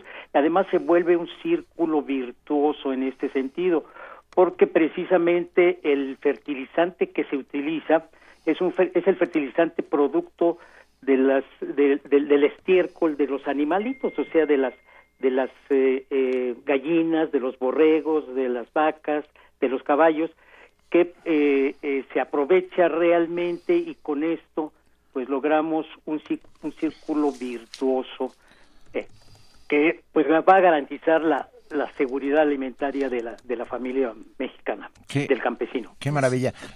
dime una cosa, la milpa como sistema está en riesgo de alguna otra manera, Eduardo León Garza? Pues eh, no, porque todavía existen, en, bueno, el problema, el problema sí, sí está en riesgo porque, porque nos cuesta más producir maíz, este, es mucho más caro, es decir, invertimos más de lo que obtenemos como, como producto, es decir, se le mete más dinero o trabajo que lo que significa el, el, el costo. Es decir, si, si comparamos el maíz importado con el, el maíz que se fabrica en, en, México, es más caro producirlo en México y estamos perdiendo una soberanía eh, alimentaria porque se está importando. Actualmente más de la tercera parte o aproximadamente la tercera parte de lo que consumimos es maíz de importación. Entonces sí hay un riesgo muy grande en este sentido. Los campesinos seguirán haciéndolo, pero como, como subsistencia pero le dedican este mucho eh, mucho tiempo y no nada más tiempo sino también dinero para que se produzca en una forma eficiente. Necesitamos utilizar agroquímicos. Ya no hay terreno en México en donde sembremos eh, sin necesidad de, de, tener agroquímicos. El maíz desgasta bueno y todos los cultivos desgastan los nutrientes de la tierra eh, ya en épocas prehispánicas, por ejemplo, los mayas pues tenían que ir, eh, eh, hacían uno o dos cultivos en, en una hectárea y, y, talaban la selva para, para volver a hacer cultivos. Y entonces pues no había una renovación de esos, este, de esos terrenos, sino tenía que pasar mucho tiempo. Entonces el riesgo es un riesgo importante y eminente. Eh, precisamente nosotros hemos hablado en ocasiones anteriores, Eduardo León Garza, eh, sobre el asunto de los monocultivos y el riesgo que representan eh, para nuestro país y para los medios de producción de muchos otros países. Y pensando entonces en, en lo que está ocurriendo con los monocultivos y cómo se desgastan los nutrientes de, de, la tierra, que es lo que nos estabas mencionando con tanta puntualidad, ¿qué podemos esperar y cómo podemos competir con, con una manera de producir que pareciera ser que, que se ha vuelto la única o que no nos está presentando ninguna alternativa. Pues, pues la única forma de, de, poder hacerlo es no utilizarlo como monocultivos. Precisamente la milpa tiene asociados todos aquellos vegetales que pues requería la familia campesina de acuerdo con sus recursos y sus necesidades. Este, este, esta forma de, de implementarla pues la podemos hacer no nada más en el campo, sino también en la ciudad. No requerimos de tierra ni de un grande espacio, requerimos de una cantidad de agua muy pequeña. Uno de los graves problemas que tiene México es que no ha podido incrementar su superficie productiva por la falta de agua.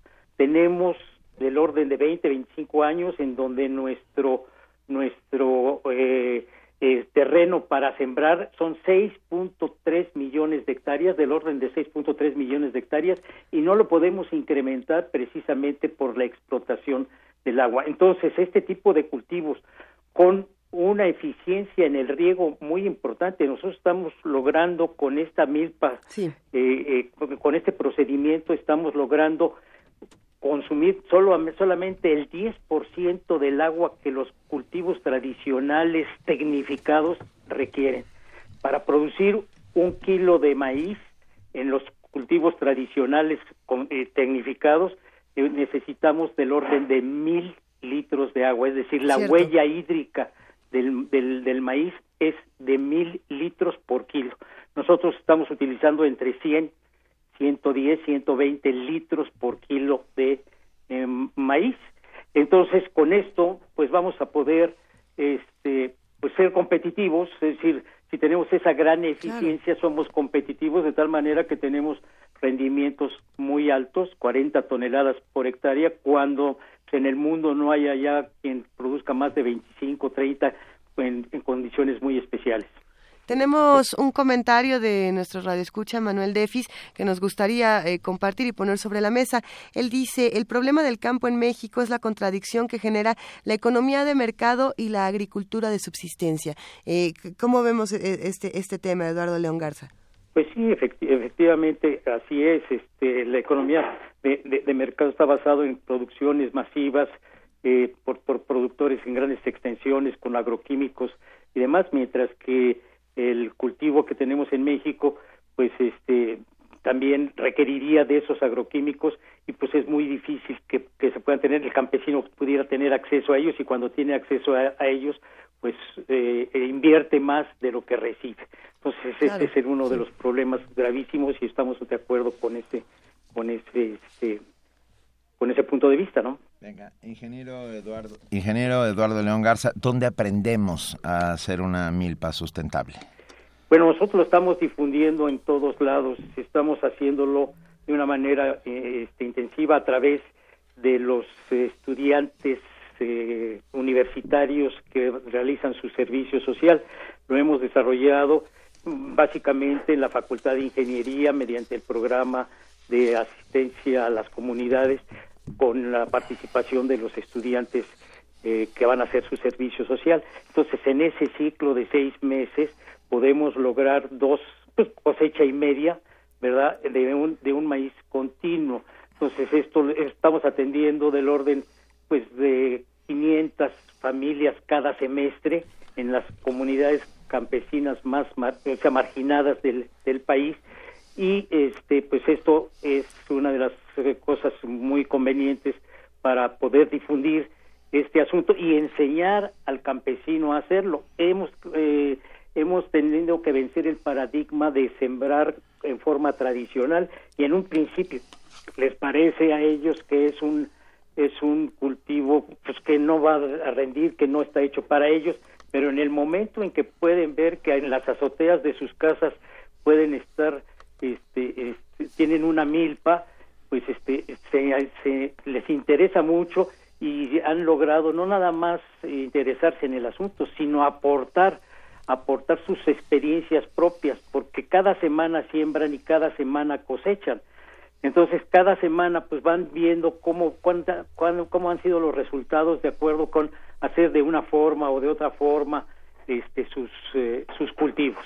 Entonces, esto es una forma muy importante. Estamos participando, estamos iniciando una participación precisamente con, con el Museo de las Artes Popular, Nacional de las Artes Populares, en donde vamos a, precisamente tener una milpa eh, este, produciendo continuamente. Cada semana vamos a estar cosechando este y esta va a ser durante eh, todo un año entonces vamos a demostrar los tres o cuatro ciclos que podemos tener de la milpa en, en, en, un museo donde hay una una una este pues una eh, concentración de gente muy importante que va ahí y que podrá aplicarlo no nada más en el campo, sino también en la ciudad. O sea, nosotros hemos logrado que tiene en la ciudad, pues, sea un, por los espacios que se tienen, pero podemos tener 10, 12, 15, 20 lotes cada semana. Ok.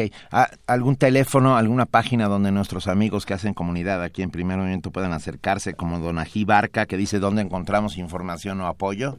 Eh, está en YouTube. En YouTube hay dos este, eh, videos, uno que, uno que se llama La Milpa Sustentable y otro que se llama La Milpa Sustentable en la Cruzada contra el Hambre.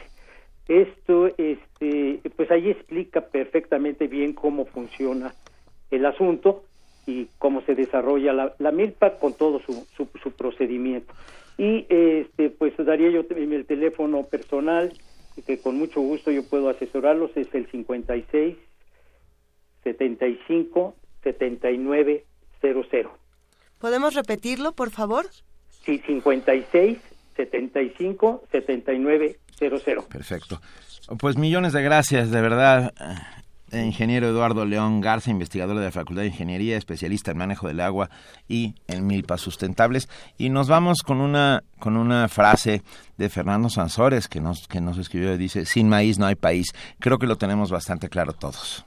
Claro, pues muy, muchas, muchas gracias, muy amable y qué bueno que pudimos compartir con su auditorio este tema. Gracias, muchas gracias. Y esto que escuchamos y cerramos la conversación con, con la siguiente melodía es La Flor de Maíz, música de Tabasco.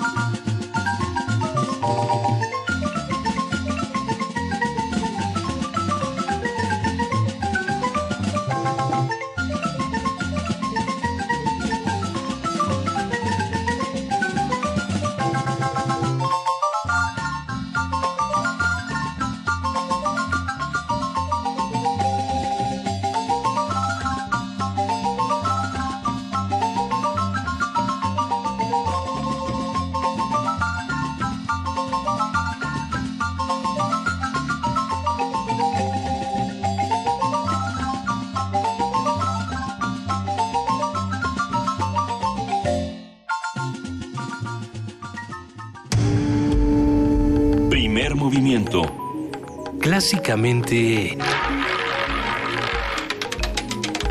Diverso. Nota del día. ¿Por qué el 2 de octubre no se olvida? Recordar y reescribir la conciencia social que nos legó es mantener viva la memoria y ejemplo de un movimiento de jóvenes estudiantes que unió a maestros intelectuales, amas de casa, obreros, profesionistas, sociedad civil en favor de la democratización del país y que inventó de alguna manera la solidaridad. Hoy más que nunca, no olvidar parece vital en nuestro país, donde la población sufre, al igual que hace casi cinco décadas, nuevas maneras de violencia, como es el caso de los estudiantes desaparecidos de Ayotzinapa, a los que recordamos toda esta semana y vamos a seguir recordando hasta que, hasta que nos los regresen.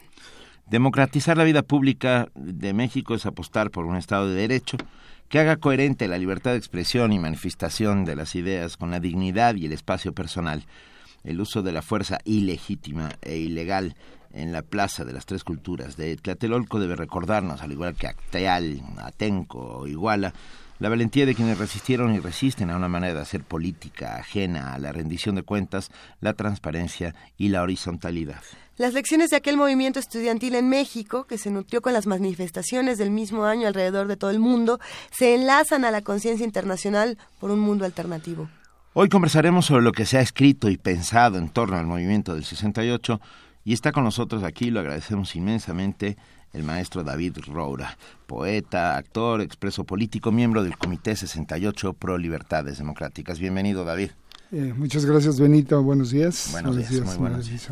Para nosotros es un verdadero gusto que estés con nosotros, querido David. No es la primera vez que, que, nos encontramos en un micrófono y esperemos que no sea la última. Vamos a charlar precisamente de este tema, porque también en la línea se, se encuentra con nosotros Enrique Zeta, escritor por vocación, autor de Plaza de Octubre, visión novelada del movimiento estudiantil del 68. Enrique, muy buenos días. ¿Cómo estás? ¿Qué tal? Muy buenos días. Pues aquí saludándolos desde Tlaxcala. Venga, pues muchas gracias por acompañarnos. A ver, vamos a arrancar. ¿Qué se ha escrito sobre el 68? ¿Qué podemos, qué podemos poner sobre una mesa para un chico joven hoy de 17, 18 años que no que no sepa de qué estamos hablando y, sería lamentable que no sepa de qué estamos hablando. David Roura. Mira, este, se ha escrito mucho sobre el 68. Eh, afortunadamente, eh, este fue un movimiento que duró dos meses, ¿no? Fue un, hace rato hablabas tú como un hoyo negro, pues así nos atrapó a muchos. Este, en dos meses, eh, por ejemplo, para mí fue un giro de 180 grados y yo tenía en 1968 casi 15 años era estudiante de secundaria. Entonces, este, no, mm, el, el, impacto que, causó a nosotros en el 68 se ve reflejado en la música, en la poesía, en el teatro, en la literatura. Eh, se ha escrito muchos análisis sobre el 68. Eh, se ha escrito poca novela, felicito aquí al compañero que escribió una novela, eh, los análisis que se hicieron desde los eh, líderes del Consejo Nacional de Huelga, eh, como el de Álvarez Garín, este, Luis González de Alba, este, son importantes. Pero también se afectó... perdón, las dos crónicas, la de Carlos Monsiváis, y la crónica de Elena Poniatowska. bueno, La noche de Tlatelolco de, de, de, Elena es importantísimo, ¿no? Y es el, el contacto que los jóvenes a nivel preparatoria tienen con el movimiento. Eh, eh, decía Benito, el 2 de octubre no se olvida, y cuando eh, acuñamos esa frase, la acuñamos en serio. Y, vemos que no se olvida y que molesta a muchos, ¿no? Pero no se olvidará. El 2 de octubre ha pasado a ser un paradigma para la izquierda mexicana, ¿no? Entonces, este, estamos en eso y hay grandes poetas también que escribieron sobre poesía, Rosario Castellanos, Oscar Oliva, Jaime Sabines, este Efraín Huerta. Y existimos los menores, ¿no? los, los, que éramos tropa, los que repartíamos volantes, los que no fuimos a las, a las a todas las marchas, los que asistimos a una o dos o tres, pero que volanteábamos, que participamos en las brigadas. E, este movimiento del 68 fue verdaderamente un parteaguas a nivel internacional, a nivel nacional.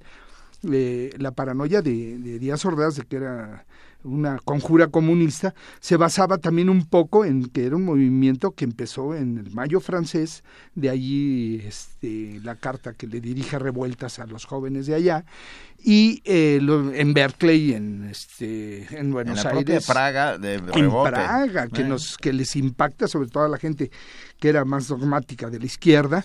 En pleno septiembre invaden la Unión Soviética Praga y se quedan bueno como dan el día de las madres no, sabiendo para dónde voltear. A ver tenemos desde Tlaxcala, como bien lo dijo Enrique Zeta. Ah, ¿Qué nos puedes abonar, aportar a esta conversación, Enrique, por favor? Bueno, pues mira, yo lo único que puedo que puedo abonar pues es realmente una experiencia que tuve. Yo participé también un poco como la vida así, no fui líder ni nada, pero me tuve la oportunidad de asistir a muchas de las marchas y todo eso a través del tiempo me vino creando una obsesión de porque se que se plasmó en la novela Plaza de Octubre. Sí. Aquí la novela realmente retrata el movimiento, trata de hacer una versión del movimiento desde una visión cronológica, pero donde el, personaje principal no es un estudiante o un profesor, sino es un, un, jefe de la policía política de gobernación. Yo quise darle a esta novela una visión desde dentro del Estado, cómo se veía desde dentro del Estado el movimiento y cuáles fueron las acciones que se fueron tomando. Y paralelamente se van recreando las, eh, las, diferentes, las diferentes etapas. Claro, también hay personajes que se mueven dentro de los muchachos, dentro de los profesores, para dar una visión completa, una visión de, las dos partes. Eh, a mí me parece que el movimiento realmente eh, fue una pues fue una expresión muy genuina y quizá hasta podríamos decir un poco ingenua sobre para enfrentarse a un poder tan autoritario y sin resquicios de diálogo, porque el diálogo que plantearon pues eh, era un diálogo falso, ¿no? Ya que así tenemos que la mañana del 2 de octubre se estaba estaban dialogaron todavía los muchachos y en la tarde ya estaba lógicamente ya estaba desde, tiempo antes preparado todo el escenario para llevar a cabo la, la matanza, ¿no? Entonces, pues este movimiento nos eh, da una expresión de la necesidad que había en México, en el México, en el México de los 60, bastante diferente al de, al de ahora, de una necesidad de, apertura democrática, de una empresa de libertad, pero no solamente dentro del mismo Estado, la misma familia mexicana eh, también tenía una serie de características autoritarismo veníamos de un proceso de autoritarismo de muchos años atrás y si recordamos los 60 fue precisamente no solamente en México sino a nivel mundial una ruptura de una serie de cánones eh, establecidos sobre el comportamiento familiar y las autoridades la autoridad paterna la, visión de la mujer fue cuando se inició el movimiento los movimientos feministas con más fuerza en fin, eh, y aquí se plasmó eh, en este movimiento todas esas inquietudes, eh, acompañadas lógicamente también, porque si recordamos, pues era la efervescencia de la, del triunfo de la revolución cubana, la Unión Soviética estaba pues todavía con un poderío muy grande y los movimientos revolucionarios en América pues se estaban dando por todos lados. Entonces todo eso creó un, ambiente, una atmósfera que creo que fue lo que permitió este, este levantamiento y esta, esta movilización tan tan esplendorosa, porque si uno recuerda eran marchas de, de, cientos de miles de jóvenes, de estudiantes, de obreros, de trabajadores, que pues no se ha vuelto a repetir, ¿verdad? ¿Por, qué? Pues bueno, la historia la historia cambia pero yo sí tengo una visión que es fue una fue un movimiento verdaderamente de de búsqueda de transformación del país. Por supuesto. Un movimiento de búsqueda y de transformación que 48 años después sigue siendo una pieza fundamental para muchas manifestaciones artísticas, como bien lo mencionan ambos en la mesa, Enrique, David. Sí, hay una manifestación literaria importantísima, novelas, eh, distintos relatos, crónicas y también, como bien lo mencionabas, David Roura, hay poesía y sabemos que tú quieres compartir con nosotros el día de hoy eh, poemas escritos por tu propia pluma. Ah, muchas gracias. Este, mira, eh, este es un eh, poema que está dedicado a, al PAI, a Florencio López Osuna, que eh, fue un politécnico este, egresado de la Escuela Superior de Economía, compañero del Comité 68 y una persona muy sensible, gran ajedrecista, y que siempre que nos acompañaba en las marchas nunca llegaba a Tlatelolco este eh, murió eh, no sé si lo recuerden esta fotografía la fotografía aquella de proceso donde sale golpeado donde y Carlos Monsiváis decía que era una fotografía del morbo no porque la, la tocó la sacó el Estado Mayor Presidencial para mostrársela al presidente eh, se mostraba a Florencio López Osuna golpeado y ensangrentado y casi desnudo eh, eh, hice una analogía que podría más o menos relatar la, lo que fue para muchos de nosotros el movimiento del 68. El poema se llama Partida 68 y es una eh, analogía con el ajedrez. Hablo en el lenguaje antiguo del ajedrez, no en el nuevo el hebraico. a la memoria de, del pai Florencio López Osuna. Nunca supimos en qué momento nos levantamos como piezas amenazantes. Ellos tenían la partida perfecta, un tablero país en blanco y negro. Imponían las verticales leyes. Nosotros, refulgentes peones, claros prospectos de alfiles, conciencia de un sueño de patria nueva y canto de peón pueblo. Por ello, el cambio de las viejas formas. Tiende el sistema sus piezas asesinas, todas ellas armadas sin respetar ninguna regla disponían de blancas y negras en un amplio tablero de dos millones de cuadros en kilómetros. El rey, déspota rey, el próximo rey, sus mil alfiles políticos corruptos, sus ochocientas torres militares de asalto, sus quinientos caballos religiosos, empresarios, legisladores, millones de burócratas y peones rasos desclasados tenían a nuestra dama patria secuestrada, pronto, con audaz enroque, lo sorprendimos. Nos parapetamos en nuestras escuelas casillas. Dominamos el pleno centro del tablero, de pequeñas plazas, en una increíble posición. Lanzamos alegóricos avances de peones envenenados. Defensa, movimiento estudiantil. Peón cuatro rey, asambleas. Caballo tres alfil de rey, pegas. Peón tres caballo de dama, mítines. Alfil dos caballo, marchas. Enroque corto, huelgas. Alfil 4 alfil, jaque, resistencia. Amenazamos con la variante popular. Peón 8 rey, democracia.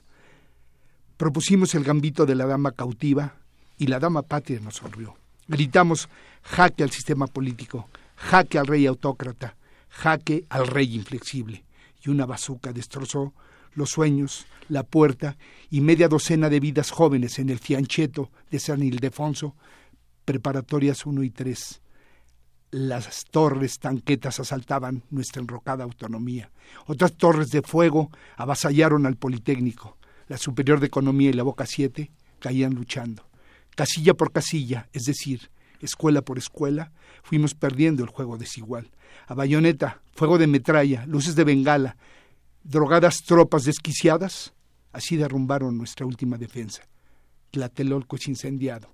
El tablero es gironeado. No hay partida. Solo presos, piezas incineradas.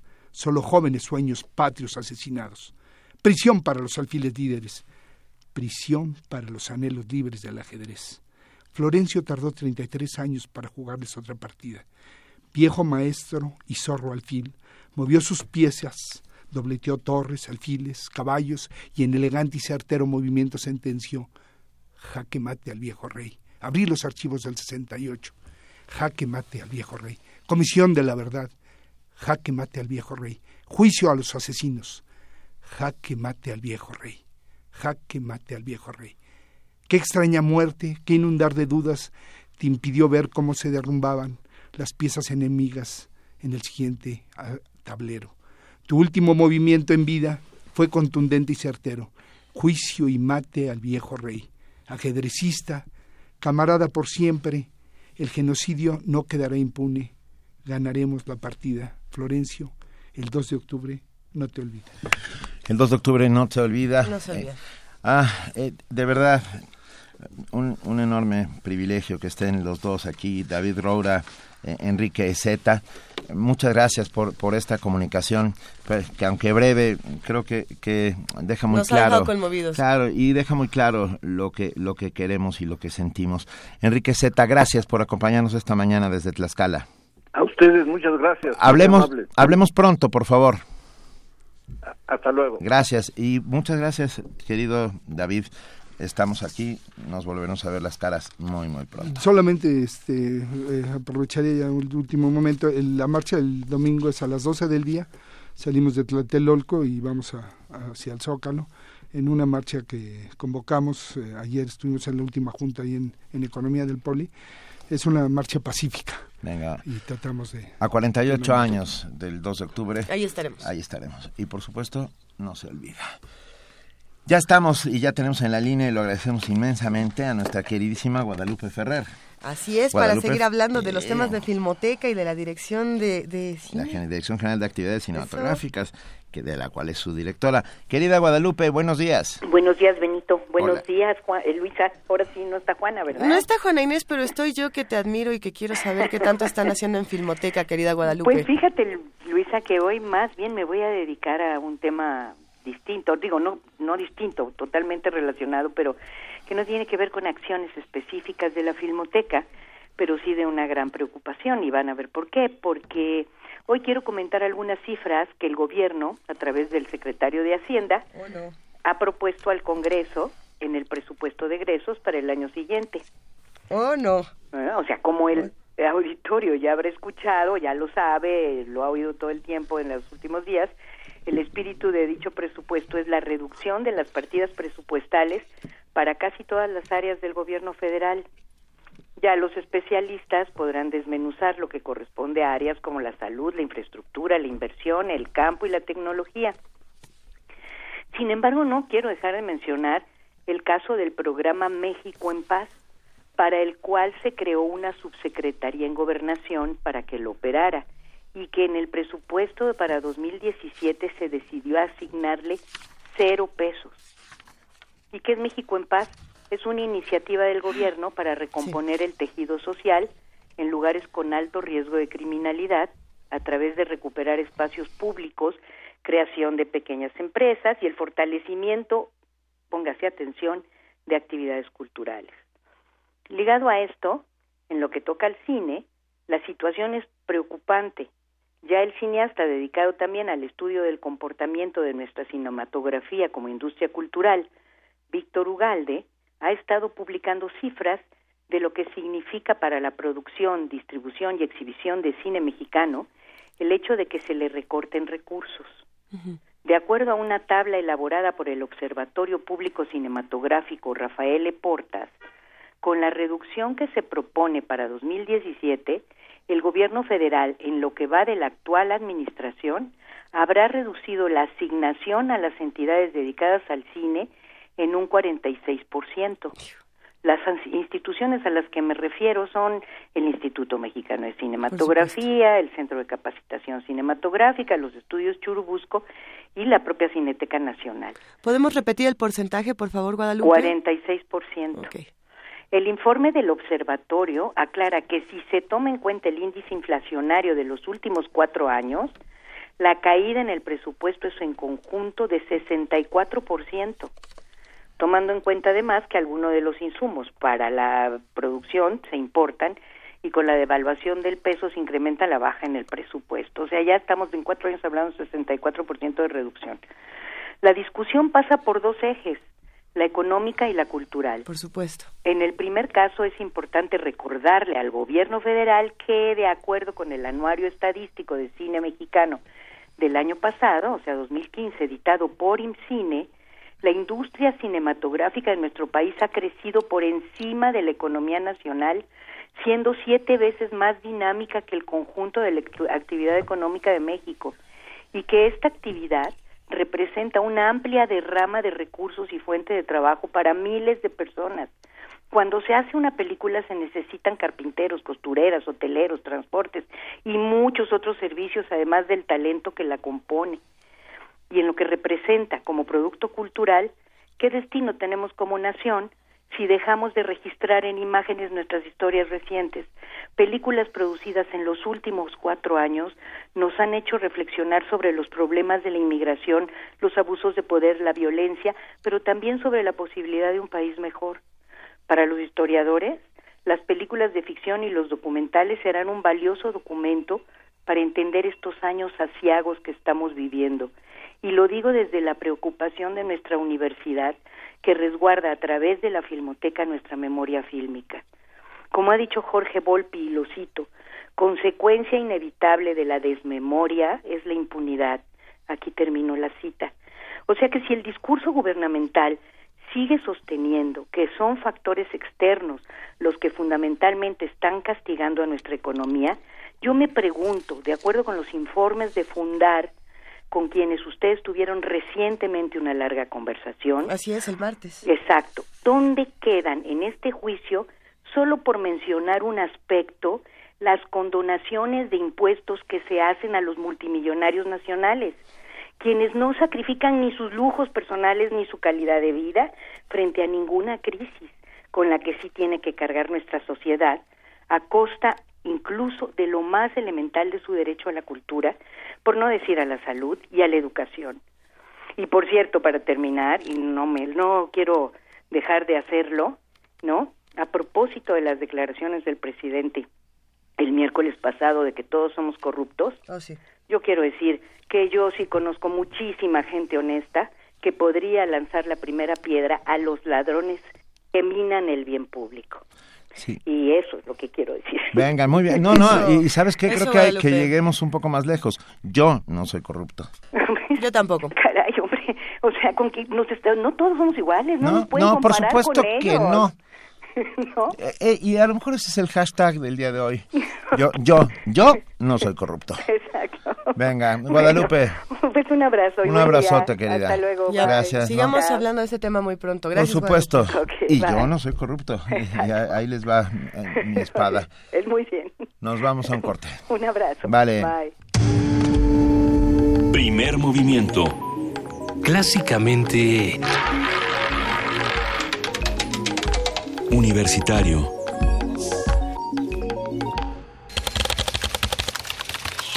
Informativo. La UNAM.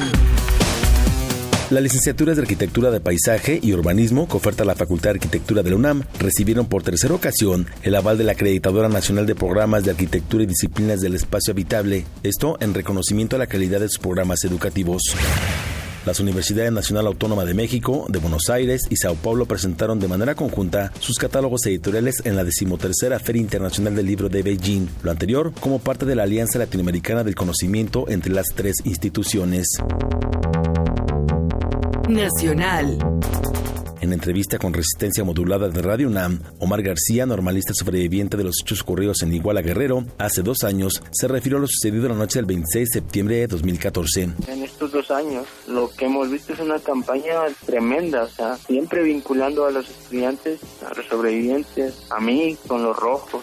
La criminalización obedece a una política de Estado que busca desacreditar los movimientos sociales, los movimientos estudiantiles, todo tipo de movimientos, ¿no? Deslegitimarlos ante la opinión pública. Por cierto, una opinión pública que muchas veces ni actúa, muchas veces que ni le va ni le viene. En realidad lo que buscan es justificar la represión en contra de los movimientos para que cuando los golpeen, pues la gente diga, ah, está bien que los golpeen porque ya estaban alterando el orden, o sea, era demasiado lo que estaban haciendo, se tiene que aplicar la ley, se tiene que restablecer el orden.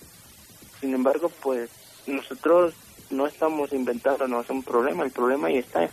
Independientemente si nos criminalizan, si nos vinculan con los rojos, si al final nos fabrican un delito y nos llevan a la cárcel o a donde sea, el problema de la desaparición forzada ahí está y nadie lo está resolviendo. Varias líneas de autobuses de pasajeros suspendieron las corridas en gran parte de Michoacán debido a las acciones desplegadas por normalistas de la entidad que en los últimos días han robado e incendiado vehículos. Al respecto, el gobernador Silvano Auroles aseguró que la ley no se negocia, afirmó que perseguirá cualquier hecho delincuencial. Aquí no negociamos nada. Los señores están en las manos del juez y es el juez el que determina lo que procede en función de los hechos que se le imputen. No, aquí no hay negociación. La ley no se negocia. Y hay en este momento 49 más detenidos que están respondiendo por los hechos que se imputan y así seguiremos actuando cada vez que haya un acto que configure una acción ilegal, un hecho delincuencial, el gobierno va a actuar mi respeto absoluto a la libre manifestación y a las demandas sociales, pero lo dije hace unos días y lo reitero, cada vez que haya un hecho delincuencial se tiene que actuar en estricto apego a la ley. Internacional. El presidente de Filipinas, Rodrigo Duterte, se comparó hoy con Adolfo Hitler y afirmó que quiere matar a los 3 millones de drogadictos de su país.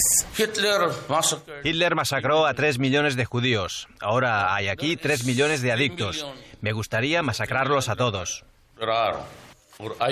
Pero a mí nunca me ha gustado la hipocresía como a vosotros. Cerráis vuestras puertas, es invierno y los inmigrantes están escapando de Oriente Medio.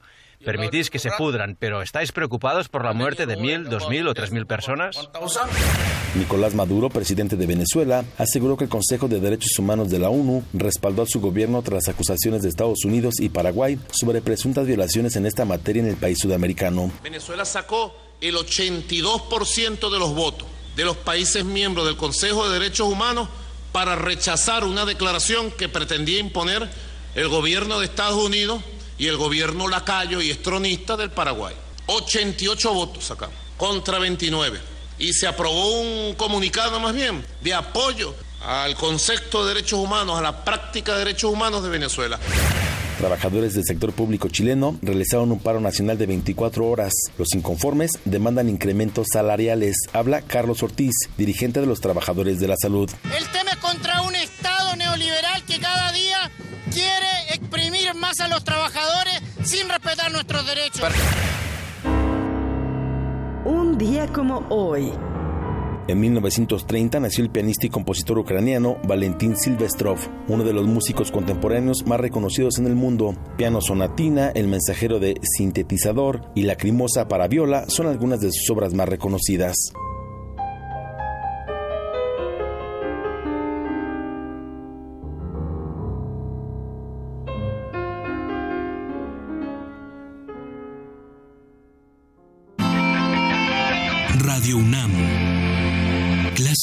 Informativa. Primer movimiento. Clásicamente... Reflexivo. Estados alterados. Una reflexión sobre arte, literatura y drogas. Los estados alterados de conciencia nos han brindado obras emblemáticas en el ámbito musical, artístico y literario. Pero ¿cuál, es, la historia de sus autores?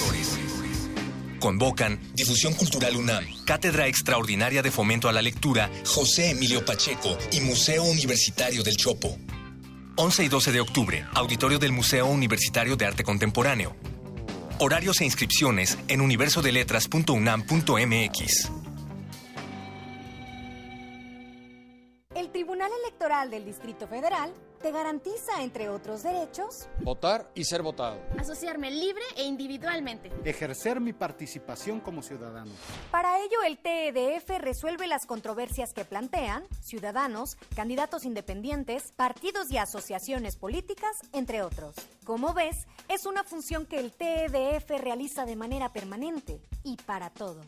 Tribunal Electoral del Distrito Federal por la defensa de tus derechos político-electorales. ¿Diseñas, ilustras o te encanta dibujar? Participa en el cuarto concurso de retrato Autores UNAM. Saca al artista que llevas dentro y retrata un autor publicado por la UNAM. Consulta las bases y autores participantes en www.libros.unam.mx diagonal Autores UNAM. Invita a la Coordinación de Difusión Cultural a través de la Dirección General de Publicaciones y Fomento Editorial de la UNAM.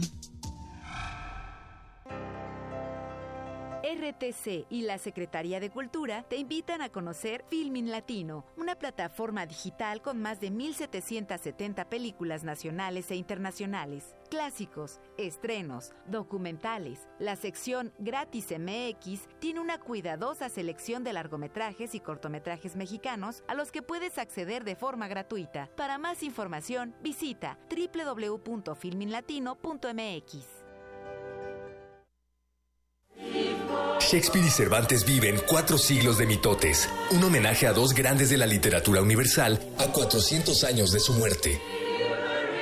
La Corrala del Mitote en la UNAM del 1 al 30 de octubre. Más de 40 espectáculos, teatro, música, literatura. Entrada libre, Centro Cultural Universitario, Estacionamiento 3. Para mayores informes, consulta www.teatro.unam.mx. Búscanos en redes sociales, en Facebook como Primer Movimiento UNAM y en Twitter como P Movimiento o escríbenos un correo a primermovimientounam@gmail.com. Hagamos comunidad. Llegó la tercera hora de primer movimiento a las 9 de la mañana con 7 minutos de este viernes 30 de septiembre y tenemos muchos boletos, bases, becas para regalar esta mañana. Lo haremos de manera muy puntual para no dispersarnos por el horizonte. A ver, lo haremos de manera muy puntual y siguiendo las instrucciones de Vania Noche que nos las ha dado. Vamos, como Bien. Perfectas. Muy bien, ok. Como el manual de anatomía de Besalio. A ver, pido primis. Órale, primis? pido primis. Tenemos cinco becas para el curso médico estomatológico del 3 al 5 de octubre. Lo único que tienen que hacer es cubrir su cuota de 300 pesos para la constancia. Eso es todo. Eh, y lo demás, bueno, pues primer movimiento invita, así como el curso médico estomatológico, a quienes les mandamos un gran abrazo y un agradecimiento. Llámenos al 55 36 43 39. Lo único único que tienen que decir es quiero beca y saludar a nuestro compañero Miguel que siempre contesta el teléfono con una enorme sonrisa. Por otro lado, tenemos boletos para los autocinemas. Ustedes saben que está el autocinema Coyote Insurgentes y el autocinema Coyote Polanco. Para el Insurgentes, los que se quieran ir es por Facebook y tienen que responder en la publicación que va a poner Vania Nuche. Estos boletos son para Harry Potter y las Reliquias de la Muerte. Esto es uno y dos. Bueno, ok, estas son las dos películas. Y son el sábado a las 8 de la noche. Va a ser maratón, o sea que va a estar bastante divertido. Se, van a, se la van a pasar muy bien. ¿Quién leyó Harry Potter? ¿Quién no lo leyó? Ok. Ah, bueno, aquí dicen que ya algunos sí lo leyeron. ¿Les gustó la película? Ahí sí les gustó. Ok. Tenemos también para El Rey León. No es para Hamlet aunque sí es para Hamlet, ustedes lo saben. El Rey León el domingo 2 a las 8 de la noche. Estos son en el Autocinema Insurgentes. Y los que se quieren ir, ir al Autocinema Polanco es por Twitter. Con esto nos tienen que poner el hashtag terror o el hashtag Grease como la película Grease. Vaselina. Así es, Vaselina. Y lo único que tienen que hacer es ponernos este hashtag o el otro más su nombre, ya que tenemos la función sorpresa de medianoche, Noche de Terror. Esto es el sábado primero de octubre a las 11.59 de la noche. ñaca ñaca se pone buenísimo y se divierte uno muchísimo en el autocinema.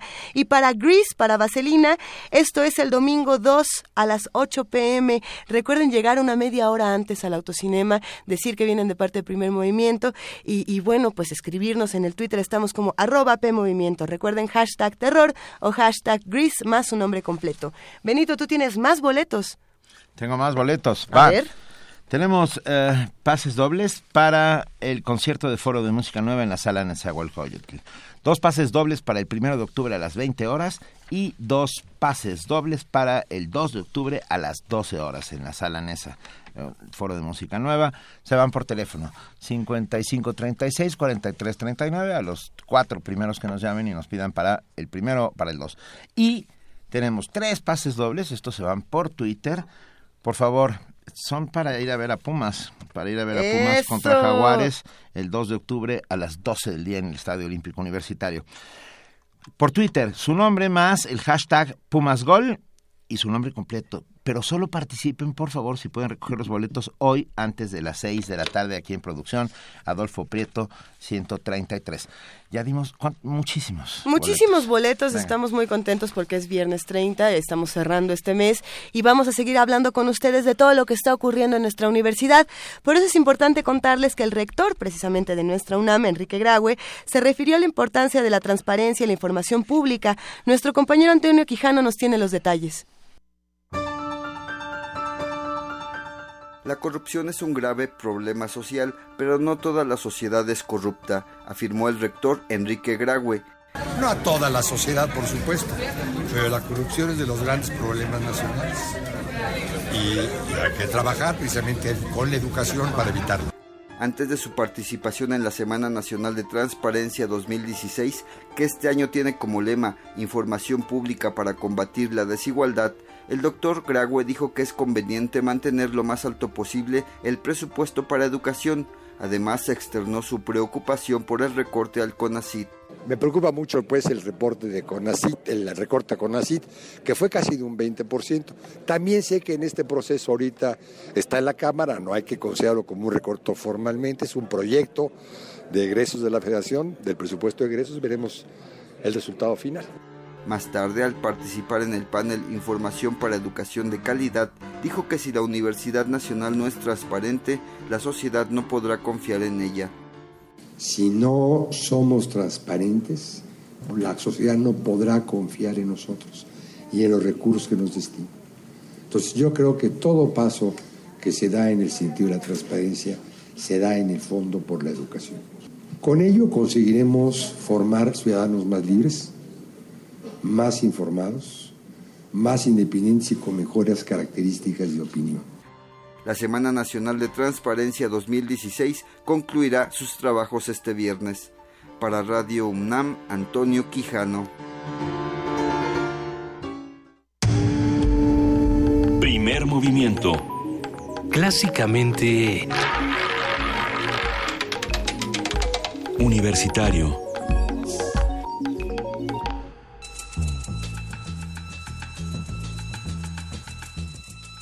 Es hora de poesía necesaria.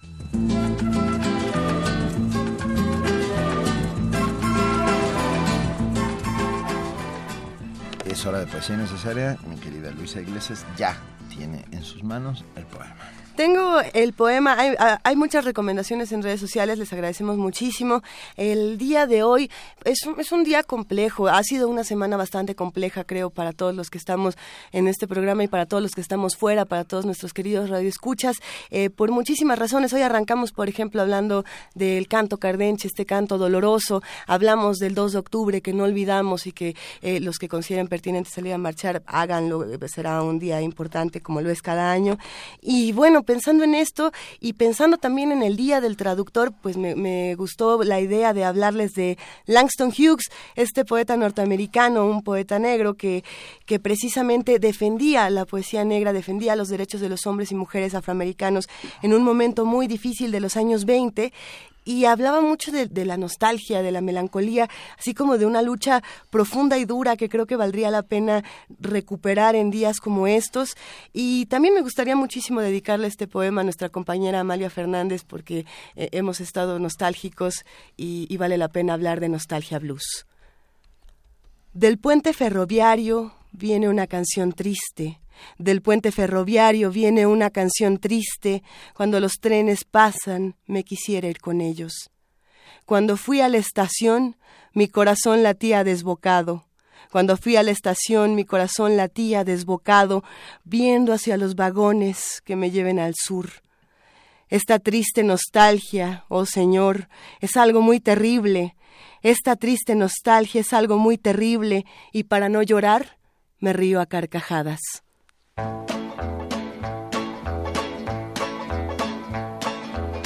I can laugh when things ain't funny.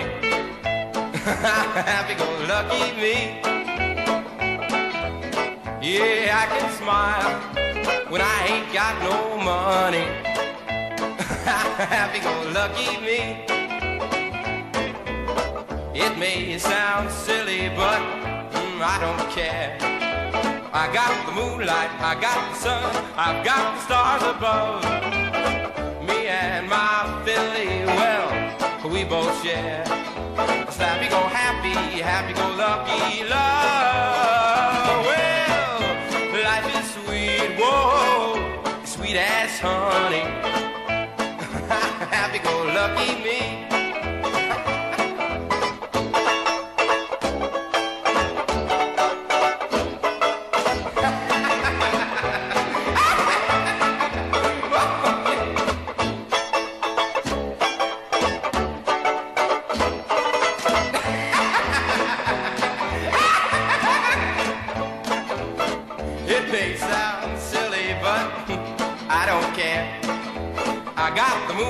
I got the sun, I've got the stars above. Me and my Philly, well, we both share. Slappy go happy, happy go lucky love. Well, life is sweet, whoa, yeah, sweet as honey. happy go lucky me. happy go lucky me.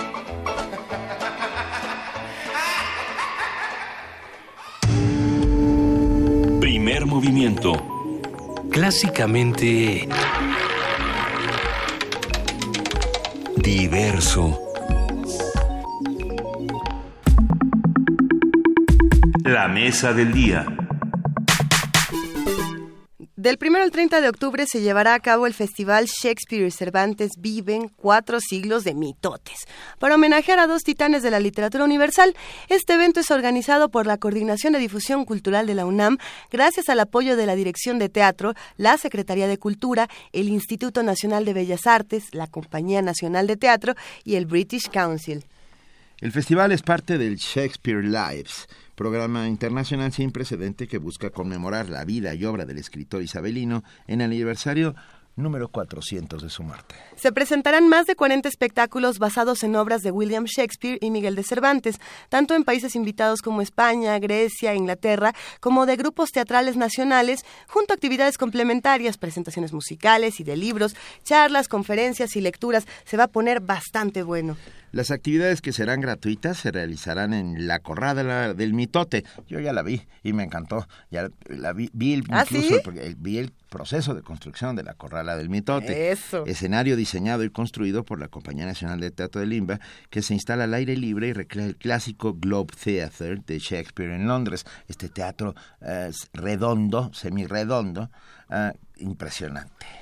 Y bueno, dentro de sus horarios habituales, el Teatro Juan Ruiz de Alarcón y el Foro Sor Juana Inés de la Cruz del Centro Cultural Universitario se unen al festival con varias puestas en escena de los dos autores que se pueden consultar en www.teatro.unam.mx. Va de nuevo la página www.teatro.unam.mx. Para conocer más detalles sobre este festival y el proyecto de Teatro UNAM, nos acompaña la maestra Lorena Massa, directora de Teatro UNAM, y nos da un enorme gusto tenerla aquí sentada junto a nosotros. Hola, Lorena. Hola, buenos días. Qué gustazo estar aquí con ustedes. Por Lorena, hasta que se nos hace. Ya, ¿Verdad? y era hora. Qué felicidad. La felicidad es toda nuestra. Eh, hablar de Shakespeare y de Cervantes eh, todo este año ha sido un, un deleite pero ¿cómo los vivimos? ¿Cómo seguimos viviendo estas dos figuras fundamentales, Lorena? Fíjate que yo, yo creo que, que un autor es universal porque sigue siendo contemporáneo. Es decir, sigue vigente, sigue vibrando para las generaciones jóvenes y lo seguimos viviendo de muchísimas maneras y en muchos formatos inauditos. Por ejemplo, tenemos tres eventos de Shakespeare y Cervantes en rap por ejemplo, hay un duelo entre textos de Cervantes y de, de Shakespeare en rap. Hay un, también un evento de improvisación de rap con, nuestros clásicos, ¿no? Entonces, eh, por otro lado, tenemos a Rocío Cerón, una poeta maravillosa, haciendo un, un, formato también de transmedia. Tenemos eh, un grupo de mm, un Romeo y Julieta haciendo un perdón, sí, un Romeo y Julieta hecho por sordomudos para público oyente y para público sordo. Sí, está fantástico. Entonces, imagínate la vigencia que, que tiene. Eh, todo, todos los años se van planteando nuevos géneros, nuevos formatos para los clásicos. Esto querría decir que un buen texto puede reinterpretarse de mil maneras. O sea, pero está, ¿es el texto o es el contexto de la obra o es que estas figuras se volvieron fundamentales eh, por haber sido tan leídas? ¿Qué, es lo que pasa que los vuelve contemporáneos? Constantemente estamos releyendo y volviendo estas obras fundamentales que pareciera que nos dijeron todo ya. Pues es que sí, nos los dijeron todo. Shakespeare y los griegos nos han dicho todo. Entonces sí, es el texto y es el contenido del texto. Estamos hablando de la condición humana en su esencia más pura, estamos hablando de arquetipos, estamos hablando de la problemática eh, humana desde siempre. Y cada generación se ve en la necesidad de retomarlo y hacerlo y resonar para su generación. Entonces, bueno, seguirán vivos siempre. ¿Cuántos montajes de Hamlet hemos visto? El primer, no sé si sepan, el primer Shakespeare que se hace en México es en 1821. Mira. Eh, se, se, se, produce el primer Hamlet aquí en México. Eso no, no, no tenía ni la menor idea, pero me, me sorprende enormemente. Es interesante. Nos robamos el dato, sin duda. ¿Y, qué pasa entonces cuando Teatro UNAM se acerca a estos textos ahora e, en, esta nueva configuración que tiene Teatro UNAM, que eso también es algo importante de decir, eh, desde dónde los van a abordar, cómo, cómo van a hacer, además de lo, que nos platicabas, el rap, esta, esta parte de reinterpretación, ¿cómo, cómo ha sido el acercamiento para ustedes? Mira, eh, hay una tradición en Teatro UNAM de hacer los clásicos. Le toca a la UNAM representar a los clásicos. Y la idea es hacer clásicos para jóvenes hecho por jóvenes. A mí lo que me interesa en esta nueva gestión es justamente eso, que los clásicos, eh, eh, que no vacunemos a los jóvenes contra el teatro, contra el teatro clásico. Ni contra la al literatura clásica, que también es otro. Exacto, al contrario. Entonces, convocar a los creadores jóvenes para hacer a los clásicos. Por ejemplo, este año vamos a tener una fuente ovejuna que está aterrizada con eh, los autodefensas, por ejemplo. O tenemos un eh, Las lágrimas de Edipo, que es un texto de un franco-libanés, Washdi Muwad, que ha sido muy exitoso aquí en México con esta tetralogía ah. que inició con Incendios, que dirige Hugo Arrevillaga, y hace un Edipo en colono aterrizado en Ayotzinapa. Es decir, estamos tomando a los clásicos y de alguna manera espejeándolos con nuestra realidad inmediata, contemporánea. Y a los jóvenes les atrae mucho, les, les interesa mucho esto. Entonces queremos seguir produciendo clásicos para jóvenes hecho por jóvenes. Qué maravilla. Háblanos un poquito, por favor, Lorena, del de la corrala del mitote, porque cada vez que paso por ahí voy viendo cómo va avanzando. Es, muy bonito, ¿no? Ver cómo ver cómo va creciendo un teatro, convirtiéndose en algo uh, eh, eh, no abstracto, sino concreto, pues, ¿no? Y que, y que sabes que dentro de ese sitio espectacular van a suceder cosas maravillosas. Es fascinante ver cómo se va armando el teatro, efectivamente. Yo siento que es como un ser vivo que va ¿Eh? cobrando forma, va creciendo. Fíjate que es un, un espacio único en Latinoamérica que diseña la Compañía Nacional de Teatro y em, es una estructura de 22 metros de diámetro, 20 toneladas de peso y efectivamente es una réplica del Teatro Globo de Shakespeare en Londres y em, también tiene este espíritu de las corralas eh, del siglo de oro. Y bueno, aquí se va a presentar un festival maravilloso durante todo octubre, puro Shakespeare y Cervantes en todas estas diferentes modalidades. Cada día hay una obra diferente. Eh, tanto de Shakespeare como de Cervantes. También va a haber conciertos, también va a haber lecturas, presentaciones de libros y vamos, otro tipo de espectáculos, no solamente teatro.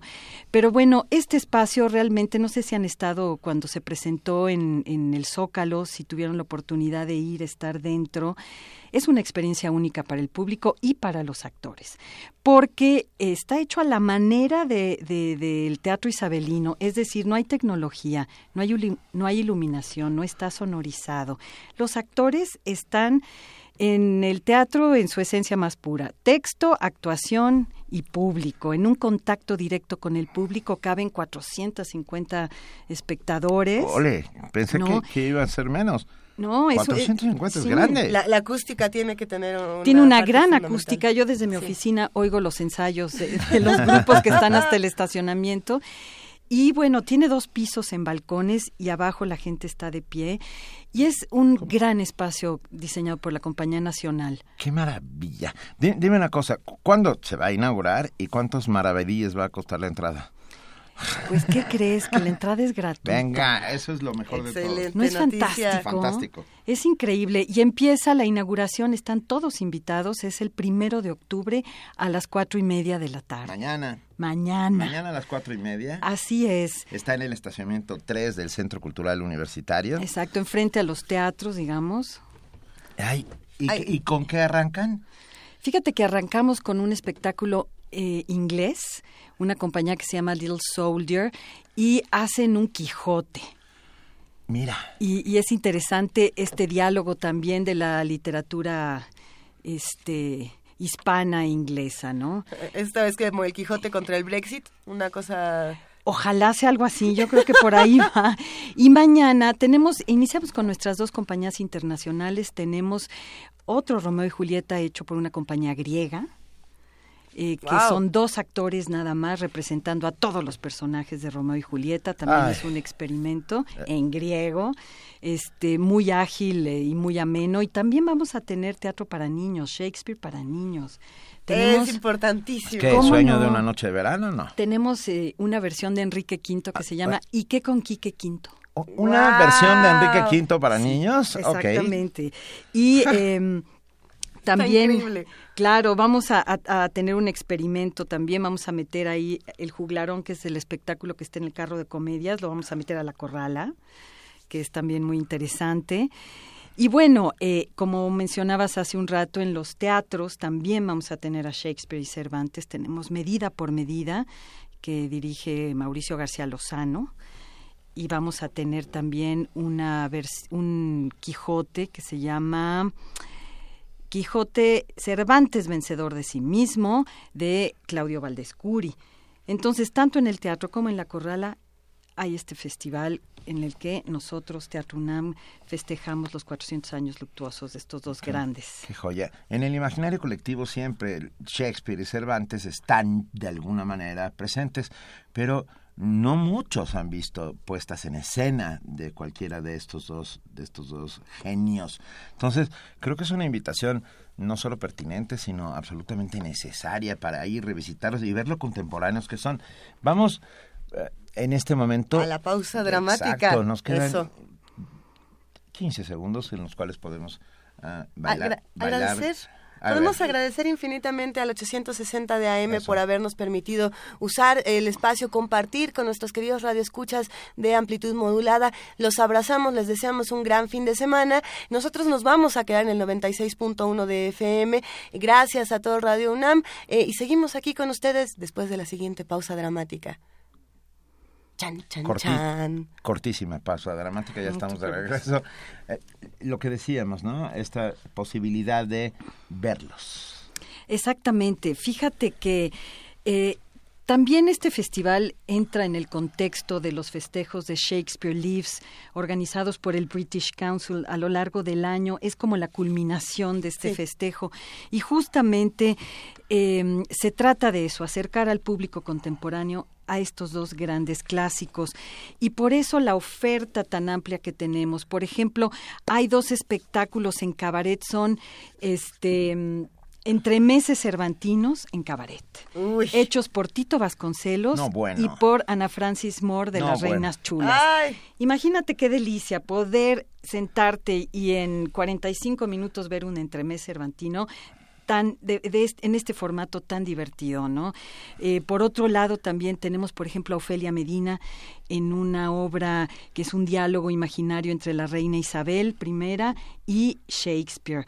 Este, tenemos música de la época también, ¿no? Este, tenemos a un grupo fantástico reproduciendo bailes y danzas isabelinas y tenemos grandes conferencias, que eso es algo que me interesa también, el, lado académico, pero siempre desde un, desde un lugar muy, muy ameno para el público. Tenemos a Alejandro Luna hablando del espacio isabelino, que es el jefe, es el mejor escenógrafo que tenemos en este país, que además es eh, bueno, quizá este el que más ha trabajado en la UNAM como escenógrafo con grandes montajes con todos los grandes maestros.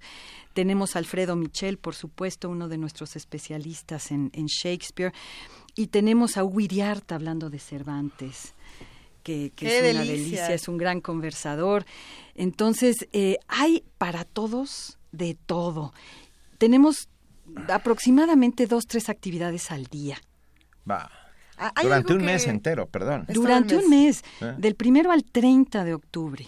Ah, hay algo que, que, me gustaría preguntarte, Lorena, que me llama mucho la atención. Cuando hacemos estas reinterpretaciones y convive, digamos, el teatro isabelino con el teatro contemporáneo, cuando conviven distintos géneros, hay, hay muchas personas que, que tienen un, un cierto, no rechazo, pero eh, como un distanciamiento con el teatro posmoderno por este temor que a veces nos da a muchos, y, y, hasta me puedo incluir, de la interacción que hay entre los actores y el espectador. Cuando se rompe esta barrera eh, y de pronto somos parte del espectáculo y decimos, no estoy tan seguro de que estaba preparado emocionalmente para todo esto. Y de pronto coexisten. Es decir, tenemos a Shakespeare como tenemos los espectáculos más enloquecedores y todo, todo esto puede convivir y puede coexistir en, en Teatro UNAM. Y yo me pregunto entonces, ¿Qué pasa y cómo podemos regresar desde el momento en el que estamos ahora del teatro, que puede ser muy complejo para algunos? Hay, una experimentación que ya dicen esto, esto es demasiado, hay otros que dicen todavía falta explorar por aquí, por allá, pero cómo desde ahí vamos a regresar hasta acá y lo vamos a, releer desde escenografía, eh, cómo vamos a poder discutir todo esto y hasta dónde vamos a llegar después de este mes, qué resultados esperan.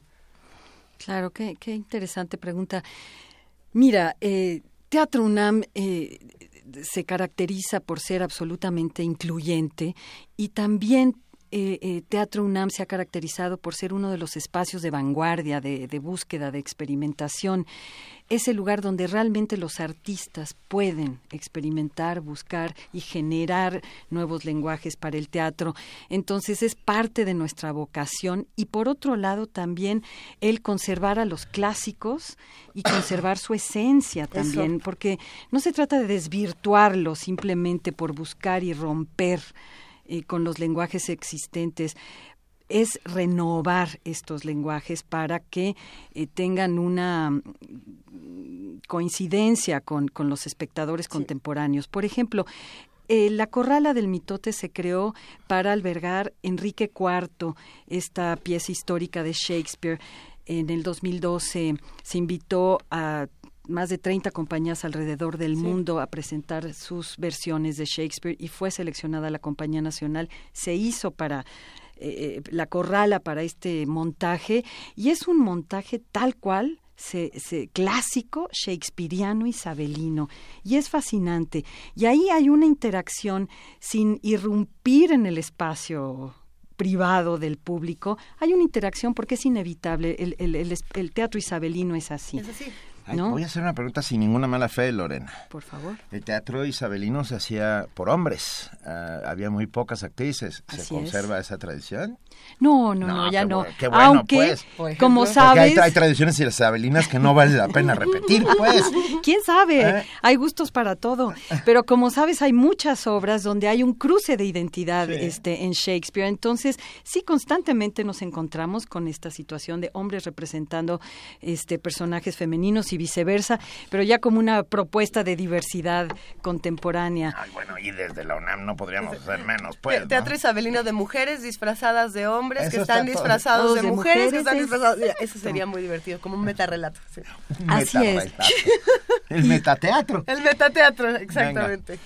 Y bueno, no, no. Eh, no he visto todos los espectáculos, por supuesto. Este, yo misma me dejaré sorprender por, por muchos de ellos, pero eh, no se trata de eh, romper por romper las estructuras, simplemente cada creador tiene un camino, tiene un lenguaje y tiene también una responsabilidad de alguna manera retomando a los clásicos. Entonces yo creo que así como de repente vas a Bellas Artes y ves propuestas totalmente innovadoras de la ópera y hay un público que abuchea y hay un público que lo, lo celebra, ¿no? Siempre habrá esto, pero en la UNAM creo que es el espacio ideal para todos estos lenguajes. Yo, yo, quisiera hacer una pequeña precisión o puntualización para estos amigos que están en casa y que son muy, muy jóvenes, que nos están escuchando seguramente, porque además hoy no fueron a la escuela. O sea, para los más, más jóvenes. Los más, más jóvenes. Decirles que clásico no significa viejo, que clásico significa que ha logrado pasar de generación a generación siendo joven o sea que sigue siendo exactamente igual de joven que el día que se creó. Qué fantástico. Es justamente eso lo que queremos nosotros representar. Bueno, pues para que lo sepan, no crean que por eso, cada vez que oigan el término clásico, no se asusten. Al revés, clásico significa que está tatuado en nuestra piel como algo completamente nuevo como en los Óscares nos están poniendo la música de despedida de nuestra mesa y sentimos que esto está por terminar. Así fue, de pronto comenzó. ¿Y el micrófono va a bajar y desaparecer? No vamos a bajar y no vamos a desaparecer porque queremos hacerle la invitación oficial a Lorena Massa a que por favor regreses constantemente a este espacio. O nos hablemos, Lorena. Por favor, porque hay mucho que contar, lo que va a pasar después en Teatro UNAM. Estamos abriéndonos a la ópera de cámara, a la ópera contemporánea a los espectáculos unipersonales. Hay mucho que contar que viene en Teatro Híjole, aquí te acaban de echar un torito. Para próximas ocasiones. Sí. A ver. Manuel Defis, el Teatro UNAM debería hacer un gran esfuerzo para que realice gires por el interior de la República porque los estados lo merecen. Claro que lo merecen y qué más quisiera yo. De hecho, el carro de comedias eh, lo hace constantemente. Y bueno, aquí es una cosa de presupuesto, pero claro que podemos trabajar conjuntamente con los estados y lo que más queremos es que nuestros contenidos culturales vayan hacia todos lados y tomo el reto encantada de la vida. Lorena Massa, directora de Teatro UNAM, o sea, directora de la dirección. Es que. Directora de la dirección de la dirección de la dirección. No, directora de la dirección de teatro de la UNAM. No sabes qué placer es tenerte esta mañana aquí en vivo, completamente con nosotros. Pero seguiremos hablando sin lugar a dudas. Muchas gracias, aquí estaré. Viva Shakespeare, viva Cervantes y Goya, pues. Va. Que vivan.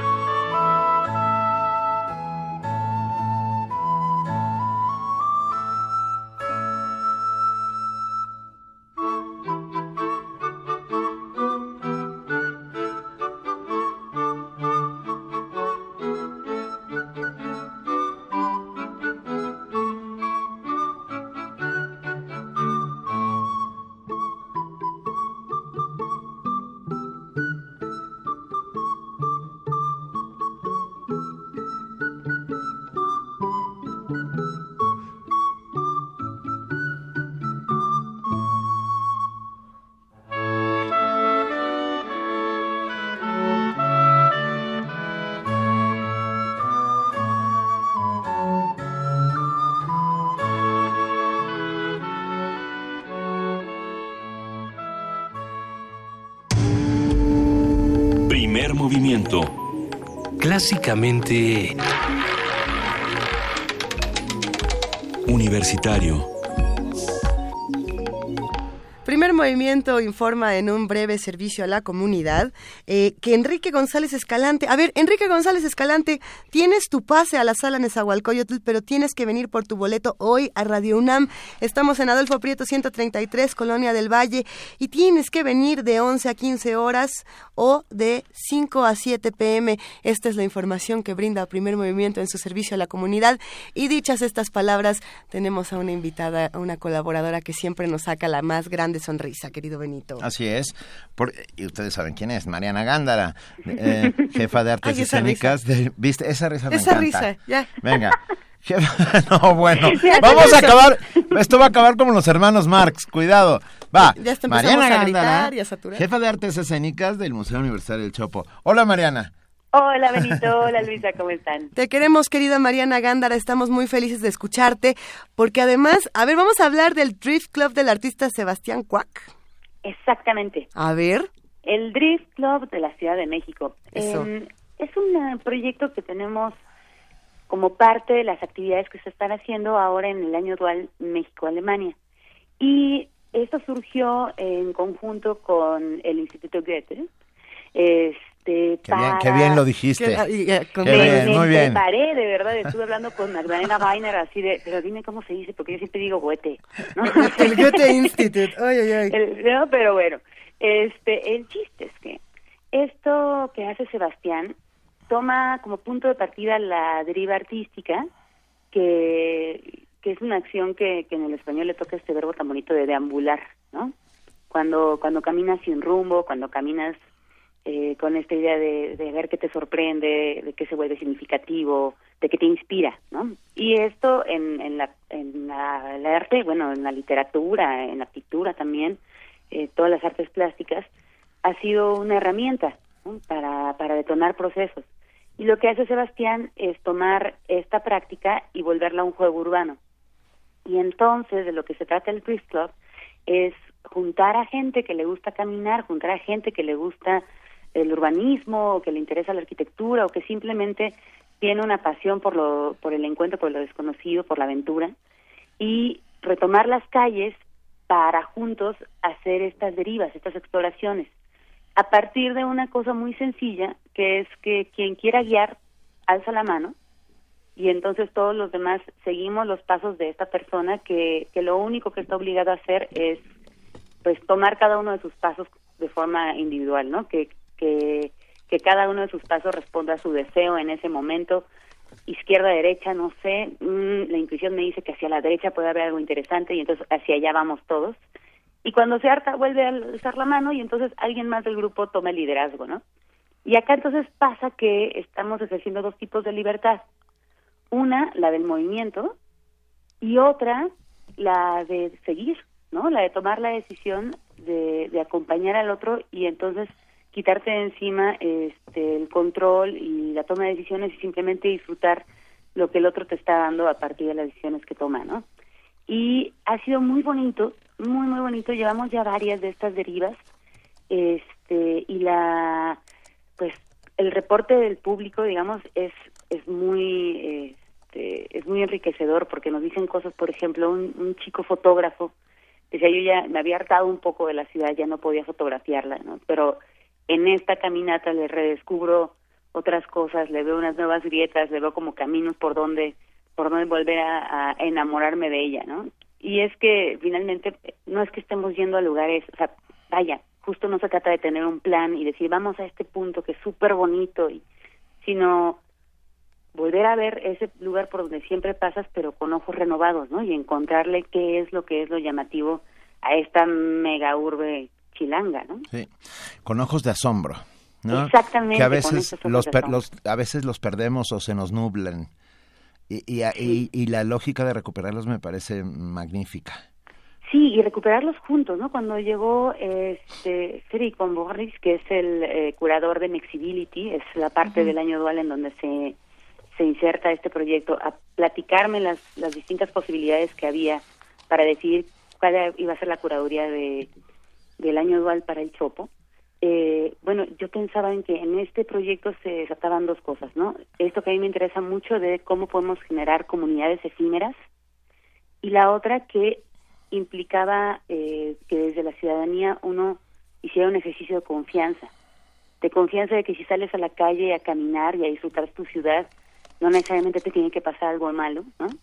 Y de confianza de que puedes estar con un grupo de extraños, porque la, la gente por lo general se, se inscribe individualmente, y con ese grupo de extraños crear un ambiente pues de disfrute, ¿no? Y, y de gozo de, de la ciudad en conjunto.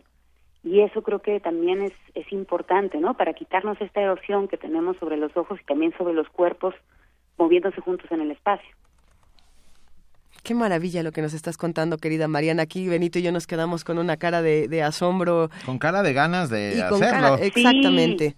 ¿Cómo, le hacemos para integrarnos, queridísima Mariana Gándara? Les cuento. Em, este sábado vamos a hacer una locura. Vamos a hacer una deriva de 24 horas.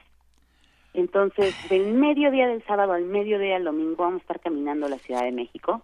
Eh, tenemos un par de lugares porque ya estaba llena, pero ayer justo este alguien tuvo un problema, entonces se nos abrieron un par de lugares. Los que estén escuchando ahorita, si quieren participar, manden un correo a artesescénicas.chopo.unam.mx para que podamos inscribirlos. Y luego tendremos otra deriva el miércoles 5 de octubre a las 11 por la ciudad universitaria, el sí ya está llena. Y el viernes 7 de octubre a las 6 tendremos una última que partirá del museo hacia la Santa María la Ribera y donde nos, nos dé tiempo para, para descubrir en esta hora. Pero al final de esta deriva tenemos una reunión que va a ser la primera reunión oficial del Race Club México. Es decir, si no tuvieron chance de participar en las derivas, no le hace. Vénganse al museo a las 7 de la tarde el viernes 7 y ahí les contamos cómo hacer sus propias derivas, porque la idea de Sebastián es que esto se multiplique, que no dependa de él, que no haya un asunto de autoría necesariamente, sino que la gente tome las riendas de esta técnica para disfrutar su ciudad. Oye, yo, bueno, si no podemos ir, tú algún día vendrás y nos harás una deriva aquí mismo por la, por la calle. Sí, sí, nos llevas a pasear. Muchísimo nos, llevas a pasear. Nos llevas a pasear, Nos lleva a pasear, nos lleva a pasear. Venga. Porque luego aquí nos tienen muy guardados. Nos tienen guardados, querida Mariana, pero realmente creemos que esto que estás, que estás contándonos es una alternativa muy distinta que se está haciendo desde el Museo Universitario del Chopo y vamos a estar con ustedes y vamos a tratar de difundirlo de la mejor manera posible. Te mandamos un enorme abrazo a ti, a Pacho, un besote. Y Pacho ya, ya escribió y dijo, claro, yo no soy viejo, soy clásico. Velo, velo. Escribió hace unos segundos. Así que, Mariana, nos vamos a ver muy pronto. De hecho, nos vamos a ver, este, te, tengo por ahí un, boleto. Pero ya después te cuento. Ya, no, después te cuento. No, sí, después te cuento. Es, es, del Chopo. No. es del Chopo, es del Chopo. Oh, Venga, Mariana, Mariana, te mandamos un abrazote. Cuídense muchísimo. Gracias, Te queremos, Mariana. Hasta luego. Chao. Primer movimiento. Clásicamente... Universitario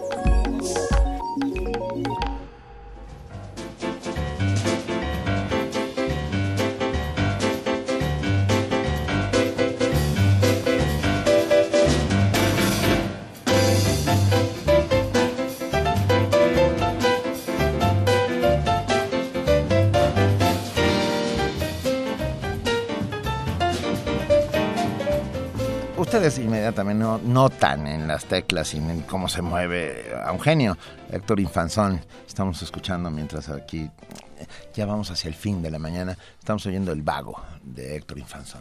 Una, una verdadera joya que nos sirve para nos sirve de pretexto para tener a nuestro siguiente invitado aquí para ir cerrando ya esta tercera hora. Y no es, no es porque sea vago ni mucho menos, sino porque creíamos que el jazz le daba un marco maravilloso a lo que vamos a hablar en este momento. Así es, querido Benito, vamos a hablar en esta mañana con Antonio Malacara, él es periodista, investigador, escritor y columnista de la jornada. Él se dedica desde hace 20 años, bueno, es especialista en la investigación del jazz en México. Antonio, ¿cómo estás? Muy buenos días.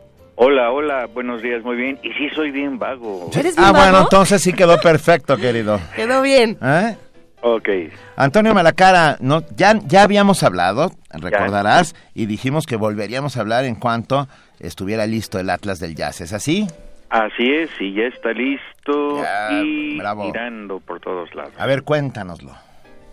Pues eh, lo logramos aterrizar a fines de, de abril y lo empezamos a llevar a todos lados. Por fortuna, en las diferentes ciudades de, del país les ha interesado que, que vayamos a platicar sobre el proyecto, sobre los objetivos, sobre los logros de estos objetivos, en fin, hemos estado por eso digo que sí soy vago, de por sí me gusta andar de pata de perro por todos lados. Pero pata de perro y vago es distinto, Antonia. Bueno. yo también soy pata de perro. Para términos prácticos nos gusta ser vagos en este programa. Sí, sí, sí. Pero los debates de semántica aparte. Sí. Este, nos gusta andar por todos lados. Eso sí. y más cuando llevas bajo el brazo este proyecto que les comentaba yo desde hace unos meses que es la primera fotografía de cuerpo entero del, del jazz en este país. Venga, eh, ¿quién editó, eh, Antonio? Mira, las ediciones en realidad las hago directamente. Eh, ¿Tú? Yo, pero obviamente se necesitan apoyos. En esta ocasión el apoyo fue de la Comisión de Cultura, que nos dio eh, los recursos para poder tener este atlas de manera gratuita en todo el país. Una vez que lo logramos aterrizar, cada uno de los colaboradores o de la gente a la que entrevistamos hizo una lista de las personas a las que les podría interesar tener el libro, enviaron esta lista de personas y se les mandaron los libros. No hay un solo lugar en, en este país donde no esté ya el, el Atlas este, circulando. Ah, qué maravilla. ¿Y cómo pueden nuestros amigos que hacen comunidad aquí con nosotros tener uno? Ya no hay. No, no es cierto. Bueno, es que mira, déjame, voy, voy rapidísimo a explicarme. Los pocos libros que quedan son para las diferentes ciudades en donde hemos comprometido una presentación y de aquí a diciembre cerramos nosotros con el Festival de la Riviera Maya. Ah. Y de aquí a ese festival son 14 ciudades en donde nos hemos comprometido. Tenemos 14 pequeños paquetes de 10 libros y es uno para cada presentación. Entonces, hay libros en estos paquetes, pero solo para estas presentaciones. Bueno, entonces cuéntanos dónde van a ser las presentaciones para que nuestros amigos estén pendientes, ¿no? Mira, la próxima es mañana en la Fundación Sebastián, aquí en la Ciudad de México, en Avenida Patriotismo. Bueno, la mayoría de la gente conoce, pero es Avenida Patriotismo 304 en San Pedro de los Pinos. Así es. Okay. Después nos vamos el día 7 a Morelia.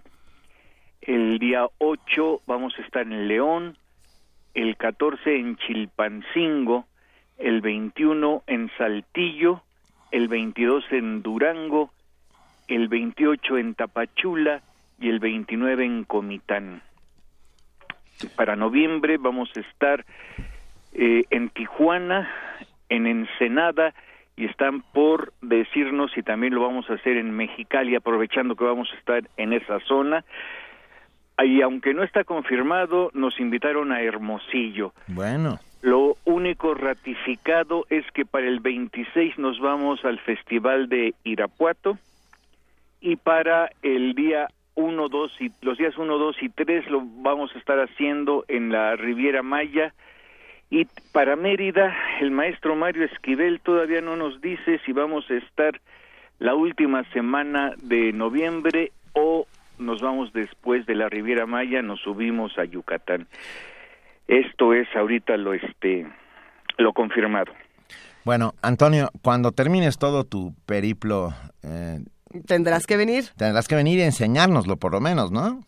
Por supuesto, y a platicar de las enormes, enormes sorpresas que nos hemos llevado en, en, los diferentes lugares. Nos da mucho gusto, te felicitamos, te abrazamos enormemente, el Atlas del Jazz ya está, ustedes ya oyeron, vamos a, subir luego a nuestras redes sociales exactamente los días en los que Antonio estará presentando eh, el Atlas del Jazz en todo el país. Te mandamos un gran abrazo. Eh, y yo igual nada más déjame decirles rápidamente que la edición digital se está preparando ya, va a ser gratuita si nos mandan correos electrónicos para avisarles, eh, nos localizan en amalacara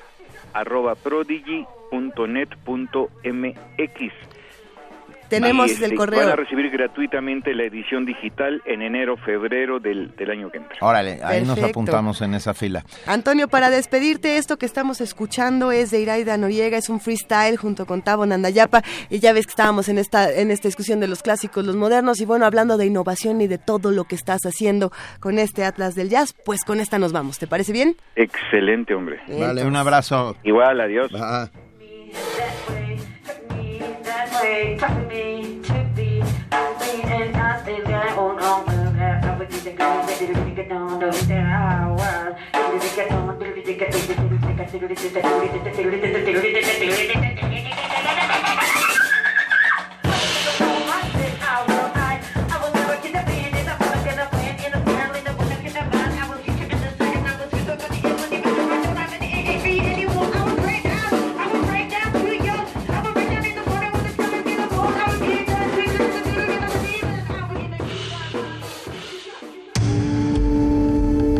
movimiento. Clásicamente... Diverso. 9 de la mañana, 55 minutos. Muy rápidamente, nada más les recordamos que hoy a las 19 horas en el Centro de Creación Literaria Javier Villarruta, Nuevo León 91, allí en la Condesa, estarán Todd Closer y Alain Derbez haciendo El aullido de Allen Ginsberg, una eh, lectura bilingüe del aullido de Ginsberg. No se lo pueden perder, la entrada es libre. De verdad, de verdad, de verdad, no se lo pierdan. Y sigue en la temática del jazz, porque los dos son jazzeros importantes. Todd Closer en la, en la vena de la, de la interpretación con experimentación. Y Alain Derbez, que bueno, además es un gran escritor y, ha hecho mucha investigación de, jazz en los últimos y años. hasta toca. Y, toca re bien. un abrazo a Va a estar re bien, va a estar re bueno. Alain Derbez, va. Eh, tenemos esta nota. Por sus contribuciones a favor de la independencia nacional, la defensa de la soberanía de los pueblos, el mejoramiento de los pueblos indígenas, la paz, la lucha contra la marginación, el Instituto Politécnico Nacional recibió el premio Amalia Solórzano de Cárdenas 2016 en su sexta edición. Nuestro compañero Antonio Quijano tiene los detalles. El Instituto Politécnico Nacional recibió el premio Amalia Solórzano de Cárdenas 2016 en la ceremonia realizada en el Palacio de Minería con la presencia del rector de la UNAM, Enrique Graue, el ingeniero Cuauhtémoc Cárdenas felicitó al IPN y dijo que el galardón se entrega en una situación de deterioro social y económico que ha afectado a generaciones completas. Afirmó que el deterioro se aceleró a partir de la imposición de políticas neoliberales. Todas ellas han significado retroceso para la equidad social, el crecimiento económico sostenido y la capacidad política para tomar decisiones soberanas, ningunas tan nocivas como las denominadas energética y educativa, por cierto, las más vinculadas al origen, presente y futuro de nuestro premiado, el Instituto Politécnico Nacional, que por otro lado se ven ahora negativamente potenciadas por los recortes presupuestales habla el ingeniero Félix Fernández Gamundi, miembro del consejo de este premio.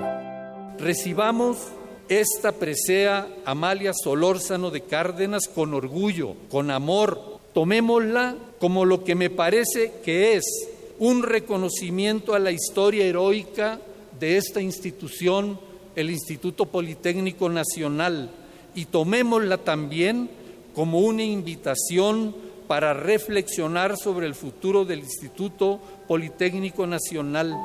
Luego de recibir el galardón, el doctor Enrique Fernández Faznach, director del Instituto Politécnico Nacional, expresó que se trata de un merecido reconocimiento a esa casa de estudios. El Instituto Politécnico Nacional ha sabido cumplir con la misión que le asignó la sociedad mexicana este importante premio no es un reconocimiento a una gestión y mucho menos a una persona, sino a la contribución histórica del instituto, por lo que a pesar de nuestras posibles divergencias, hoy nos debe unir la grandeza de esta institución. A ocho décadas de su fundación, el instituto conserva lo mejor de sus tradiciones y analiza con inteligencia y apertura su presente y se prepara para afrontar los desafíos del futuro con la firme convicción de mantener en todo momento su carácter público, gratuito y laico. Para Radio UNAM, Antonio Quijano. ¿Estamos listos? ¿Se oye algo en lontananza, como decían los clásicos? Ay, yo no oigo nada de nada, sí, escucha. querido Benito. A ver, ahí está, escucha atentamente. Ah, sí, no, sí. ¿Y quién llega con ese sonido? Nuestra queridísima Vania Nuche. Abeja reina, Vania Nuche. ¿Cómo, están todos? Muy buen día. Hoy en Radio UNAM por el 860 de AM a las 11 de la noche, no se pierdan. Termina la llave, la clave, la nave, el ave del tiempo, así que no se lo pierdan con las ciudades invisibles de Italo Calvino. Y mañana por el 96.1 de FM, no se pierdan Hocus Pocus a las 10 de la mañana con Ángel Rosas y Danza para Niños. Y el domingo a las 2 y media tendremos Gabinete de Curiosidades con Tito Rivas, miembro fundador de la Fonoteca Nacional. Revisen toda nuestra programación en nuestra página www.radiounam.unam.mx y recuerden que los ganadores de eh, la sala Nezahualcóyotl y los boletos para Pumas tienen, tienen que venir por ellos aquí a Radio UNAM. Tienen hasta las 6 de la tarde para recoger sus boletos, así que vengan si no, se autodestruirán. Sí. Venga. Los donamos. Gracias, querida Buenas Noche. Feliz fin de semana a todos. Gracias a los que hacen posible el primer movimiento. Gracias a ustedes que hacen comunidad con nosotros diariamente y que es un verdadero privilegio. Gracias, querido Benito Taibo. Gracias, queridísima Luisa Iglesias. Nos escuchamos la próxima semana de 7 a 10 de la mañana en el 96.1 de FM y en el 860 de AM. Hasta la próxima. Esto fue Primer Movimiento. El mundo desde la universidad.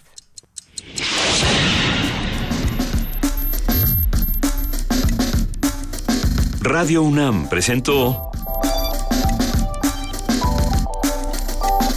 Primer Movimiento. El mundo desde la universidad.